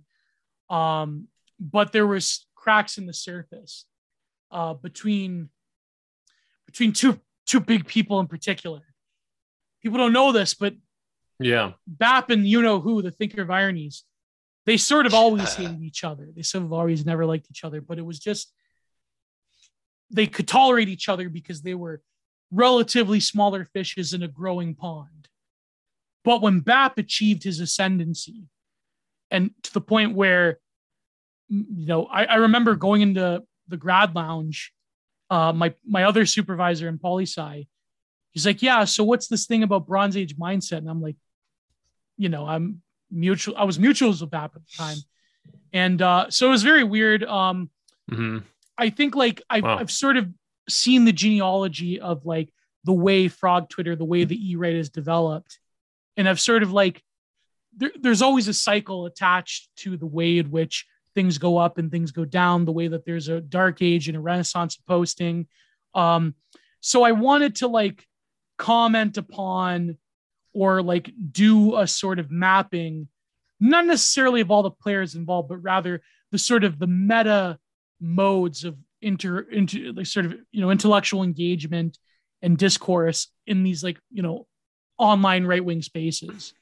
And I feel that you know I feel like Angela Nagle was only doing a portion of that job for that particular time period. But but the thing is, we still like I've said in the beginning of this, like we still live in the shadow of 2016. Um, Oh yeah, definitely. No, that's one whether- thing that the, yeah. the Confederacy of Shitposters article really does a good job of kind of mapping out is of how we're still living in that in that shadow and how yeah, you know. But uh, for good listen, or for bad. yeah, for, for- good or for bad. You know, for good or for ill. Um, I- yeah, I think we've covered a lot of kind of the general, just the article. People should absolutely go and read it. Um, and we are coming up on a, you know, a little over two hours now, so we should probably wrap up the show. But before we do, we definitely have to talk about the the title of Confederacy of Shitposters because this is a literature podcast is taken from Confederacy of Dunces. yeah, yeah. Uh, do you want to just kind of map out real quick uh, what you know? What's the comparison there? The, the main character in Confederacy of Dunces is Ignatius J. Reilly, who's a bit of a and Dan can. I've actually not read the book, of, so uh, Dan can sum it up So too. I I wrote a novel that uh, is actually kind of thematically and stylistically similar to Oh, wow. Confederacy of Dunces. It's called Nutcranker. It's coming out with Terror House. But uh, Nutcranker. enough- exactly. nice. It, uh, yeah. So Nutcranker is coming out, but uh, you know, moving on from that plug there, I'm a big fan of Confederacy of Dunces, and um, yeah, so it kind of um, it it's written in the '60s, obviously the early '60s, and it but it imagines a sort of proto edge lord, proto NEET. Uh, who you know, if if he were alive today, Ignatius J. Reilly yeah, would be a, an edge lord NEET. He's a he would literally be a. Chan poster Yeah, nowadays. he's, like, yeah. he's literally a monarchist in the book. So it's like today, if you're like, you know, in the E right, you're like, oh wow, well this guy, you know, he knew what was up. yeah. I, I wrote I, I was always fascinated because people kept comparing me to Ignatius, which I mean is kind of true. Um, like sort of someone who's steeped in like traditionalism but is painfully modern, someone who lives contradiction, someone who's a NEET who like is is repulsed by but at the same time attracted to weird freaks. And um I feel like the obsession with like right wing schizo posting like the schizo poster becomes the bauble of interest in, intellectually but i think like ignatius has so many characteristics of like the e-right poster but now instead yeah. of going out into the jungle of like uh was it new york city or no louisiana Uh, New Orleans? New Orleans. new orleans yeah yeah instead of going out into nola and like encountering like because you know nola being ground zero a very interesting freaks for its you know Oh yes. rich history of different cultures in Louisiana, unlike any other place in the South, right? Um, I think like instead of encountering freaks in, in meat space, I think that the like lug a bed, effete intellectual that likes to envision himself as an ancient man against time is in the internet. You Mhm. know, I'm Oh yeah. consciously aware I'm very much someone of this archetype. Um, but also I wanted to talk more about another another installment is like the sort of like I, I cover this with Crooner, the the maker of the e-girl documentary in my you know content minded. Um, the sort of like obsessions with the e-girl and even like why like right-wing men are obsessed with certain like leftoid femoids figures, I wanted right? to talk about that as well, given what you wrote about uh, Ignatius's Myrna. relationship with Myrna. yeah. And uh, yeah, there there is a certain um, sexual fascination with woke or progressive women. yeah. and like Yeah. you find that for instance with um for jen Psaki, Like yeah, yeah, Yeah. she yeah. Yeah. she has the mommy milkers and she is pretty. But uh, but it, you know, but that's not why. That's not why you know men online This getting so Nina- horny. It's What's her name? because she has this, you know, the progressive ideology itself. You just you you hate it, but you wanna like you wanna fuck it. You hate fuck it. Yeah. No, Yeah, no, but like also it. she is the voice of power. She literally is the voice of power. That Jen too, Psaki, yeah. I mean, there's a weird BDSM thing going on. Yeah. yeah. no, I mean she has No, the true. power. She's and she's like you know fully this like progressive women have embraced degeneracy, yeah. and so but that embrace of degeneracy is that in some way a heightening of femininity because when women are Hmm. left to their natural you know state, they they tend toward The longhouse. Yeah. This Nina woman, what's her name? Um, the new Supreme Court justice? No. oh God, no, God, no. That's, Like uh, there's still there, I mean Ketanji. Yeah. Ketanji I'm Brown. not- Like, no, no. I think like the right, the, the right, the E right is far too racist to admit their uh race play fantasy. But I think no, the the, the something we could talk about. Um, no, the truth czar, the Nina. Oh yes, I know the theater girl. Yeah, Rakowski. Nina Oh, Ja- Jesus Christ. Jankowicz, Yeah, yeah. Oh. Jankowicz Something. whatever. Jankowicz, yeah. Moskowitz? Yeah. Jankowicz, whatever. I think it's Jankowski. Yeah. Jankowski or something. Jankowski, yeah, yeah. Yeah. I think like she is another powerful, like because she has very masculine features, and the way she talks, it's like imagine the most like airheaded like Twitter moderator. You just want to like literally um like like uh enact some kind of like borderline sexual assault fantasy that these right wingers have. It's I I, I swear it sounds crazy, but this obsession with them like okay let me set the stage so as you know Myrna Min- Minkoff Minkoff Minkoff, yeah.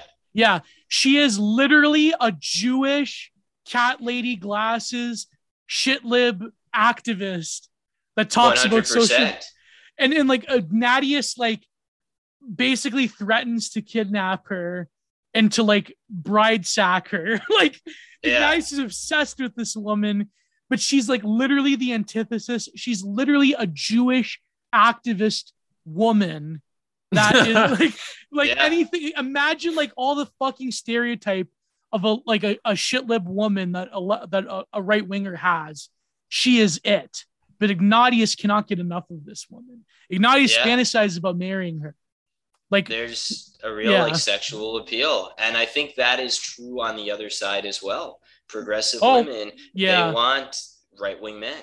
They want, Yeah. you know, sexually, they want right wing. Maybe they don't want a right wing boyfriend. But I think it's, and it's in that sense, it's exactly the same. Like you want to the rad hate femmes that hang around Shinsaki, but you Yeah. don't want to, you know, date her. You don't want to marry her because you know, your your kids will be taught to be trans or whatever. if you have kids at all if if you have kids Right, at all, right. extinguish them in the womb like that's you Yeah. know um no but like yeah there's definitely there's something there's that sort of weird sexual compulsion there i feel there's a libidinal element to it um i think like uh but then like why do you think the e-girl plagues the mind of the right winger why do you think the e-girl like the the rad femme in particular like fucking is it like in the one end we're extremely hideously repulsed by them because they let's face it they have kind of shitty opinions about well a lot of things. Um but at the same time there's something about the rad femmes that just keep us going that just compel us to engage with them. They're very much a succubus in that way. Like they're very Yeah. much like you know like they're a discourse succubus but like why do you think like um i said this once and uh there's kind of a possibility that i'm going to interview her one day mm-hmm. you know what i'm talking about bad Mm. femme Oh. Oh, yes. I said this once on Follow the Rules. There's a compulsion there. Because remember, a lot of people they wanted to envision her as a 500 pound black woman. I, I remember Zero HP Lovecraft tweeted this. Like he's eternally, he's my friend. I owe him, I owe him the world. He's given me so much advice over the years. He tweeted this photo of this like sassy overweight black woman, like, mm, like he's like, this is the dox of Radfem Hitler. Uh, but no, but she actually looks like a fucking Aryan princess, right? oh, there's I I didn't realize there was actually a picture of her. Yeah, yeah, she Oh, looks no. like an Aryan blonde steppe woman. She looks like a wheat field girl. And so it's like there's there's some kind of like weird complex there why these supposed hyper masculine right wing men they're like going out of their way to take the bait from Rad Femme Hitler. Yeah. I don't know why. Oh yeah. I'll ask her that one day. I'm going to ask her about that. Well, But like, you're gonna tune in for that episode. That's oh, for 100 sure. percent. Oh Yeah. man, yeah. I think Dan and I, I I don't even know if I should say this, maybe I'll cut it out, but Dan and I were like, should we go after Rad Femme Hitler for the pod? Probably not. Probably not for new right. However, I would love to hear the Gio Pennacchietti Rad Femme Hitler. Oh yeah, review, that would so be that would be something else. We'll, we'll look Um, forward to it. We should probably wrap this show. Uh, we don't, we tend not to go for too much longer than two hours. But before we do that, uh, and you kind of already talked about some of your recent projects at the top, but like anything else you want to pitch, Gio? Anything at all? pitch. Uh, oh, you cut out for a bit there. Yeah, I went the whole show Oh. without cutting out, and now, and now I just did. But Now I'm you're back. cutting out. Yeah, yeah. I think Um, no, no, content minded's going strong. I have a bunch of interviews lined up. Um, I'm gonna try to get back into art. Uh, my seller's website. Um, I'm going to actually start on Monday if I have the chance. Um, I'm going to uh start on YouTube instead of uh my. I used to write the series on WordPress called Modern Art Madness and I'm just gonna do it like every week. Um, I'm probably gonna put some on Patreon as well. Um, like me talking about one specific painting or work of art for 10 to 15 minutes or so. Um, I, you know, cheap and easy content people like. Um, yeah, so that is. I'm also trying to do, um, trying to work out a stream with a close friend of mine who is also a YouTuber. And uh, yeah, so onwards and upwards. I have a lot of great interviews planned with different people. Um, I just have to schedule some some people you don't expect that I don't usually interact with. Hmm. Um, but like a lot of my friends as well. Uh, I, I pretty much like the one-on-one interview format. I mean, I will have like I will do eventually streams of multiple people um, on a given topic, but I noticed that um, people really appreciate streams without a lot of noise, um, a lot of like interrupting and you Yeah. know, and and fucking schizos yelling at each other. Uh, Um, but no, no, Yeah, it's like so yeah, yeah. Content minded is going great on both YouTube and Patreon. Um, I'm in the process of uploading everything as a backup to Odysee, but I'm also going to start uploading um, content minded and style talks, which is the the semi regular art podcast I do with Matthew the Stout. Um, we're we're planning to do more style talks, by the way. Um, I eventually want to bring in my friend Finn De Villers, the uh, the sculptor. Um, but no, I gonna put it I think on Anchor because people are requesting Hmm. something that you can download. Um, so Anchor is of course free. So I'm gonna put you know do that. Uh, I have a lot of things I have to do. Actually, I'm actually more busy. Yeah, when no, I was it- on.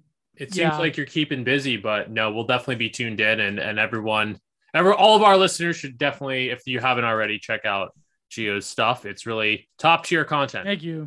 Absolutely. and I think with And that, check out New Right. I love the name New Right podcast. yeah, Thank you. New you. Right Yeah. writer. Yeah. yeah, Um, I listened to the one with ZHP. I, I like that one. awesome. Thank Oh, you. great. Yeah. Rare that he Yeah. does two hours. Yeah. Yeah, no, we're we're a new uh we're a new pod we're a newer podcast still. We're coming up on we're gonna come up on a year uh in a few months, but we're still we're Nice. still newer relatively speaking. So uh definitely appreciate the uh, you know help you know pitching us out a little bit. Uh, it helps build up our subscriber base. Uh, and even just you being on, of course, we really appreciate Oh, it. yeah. So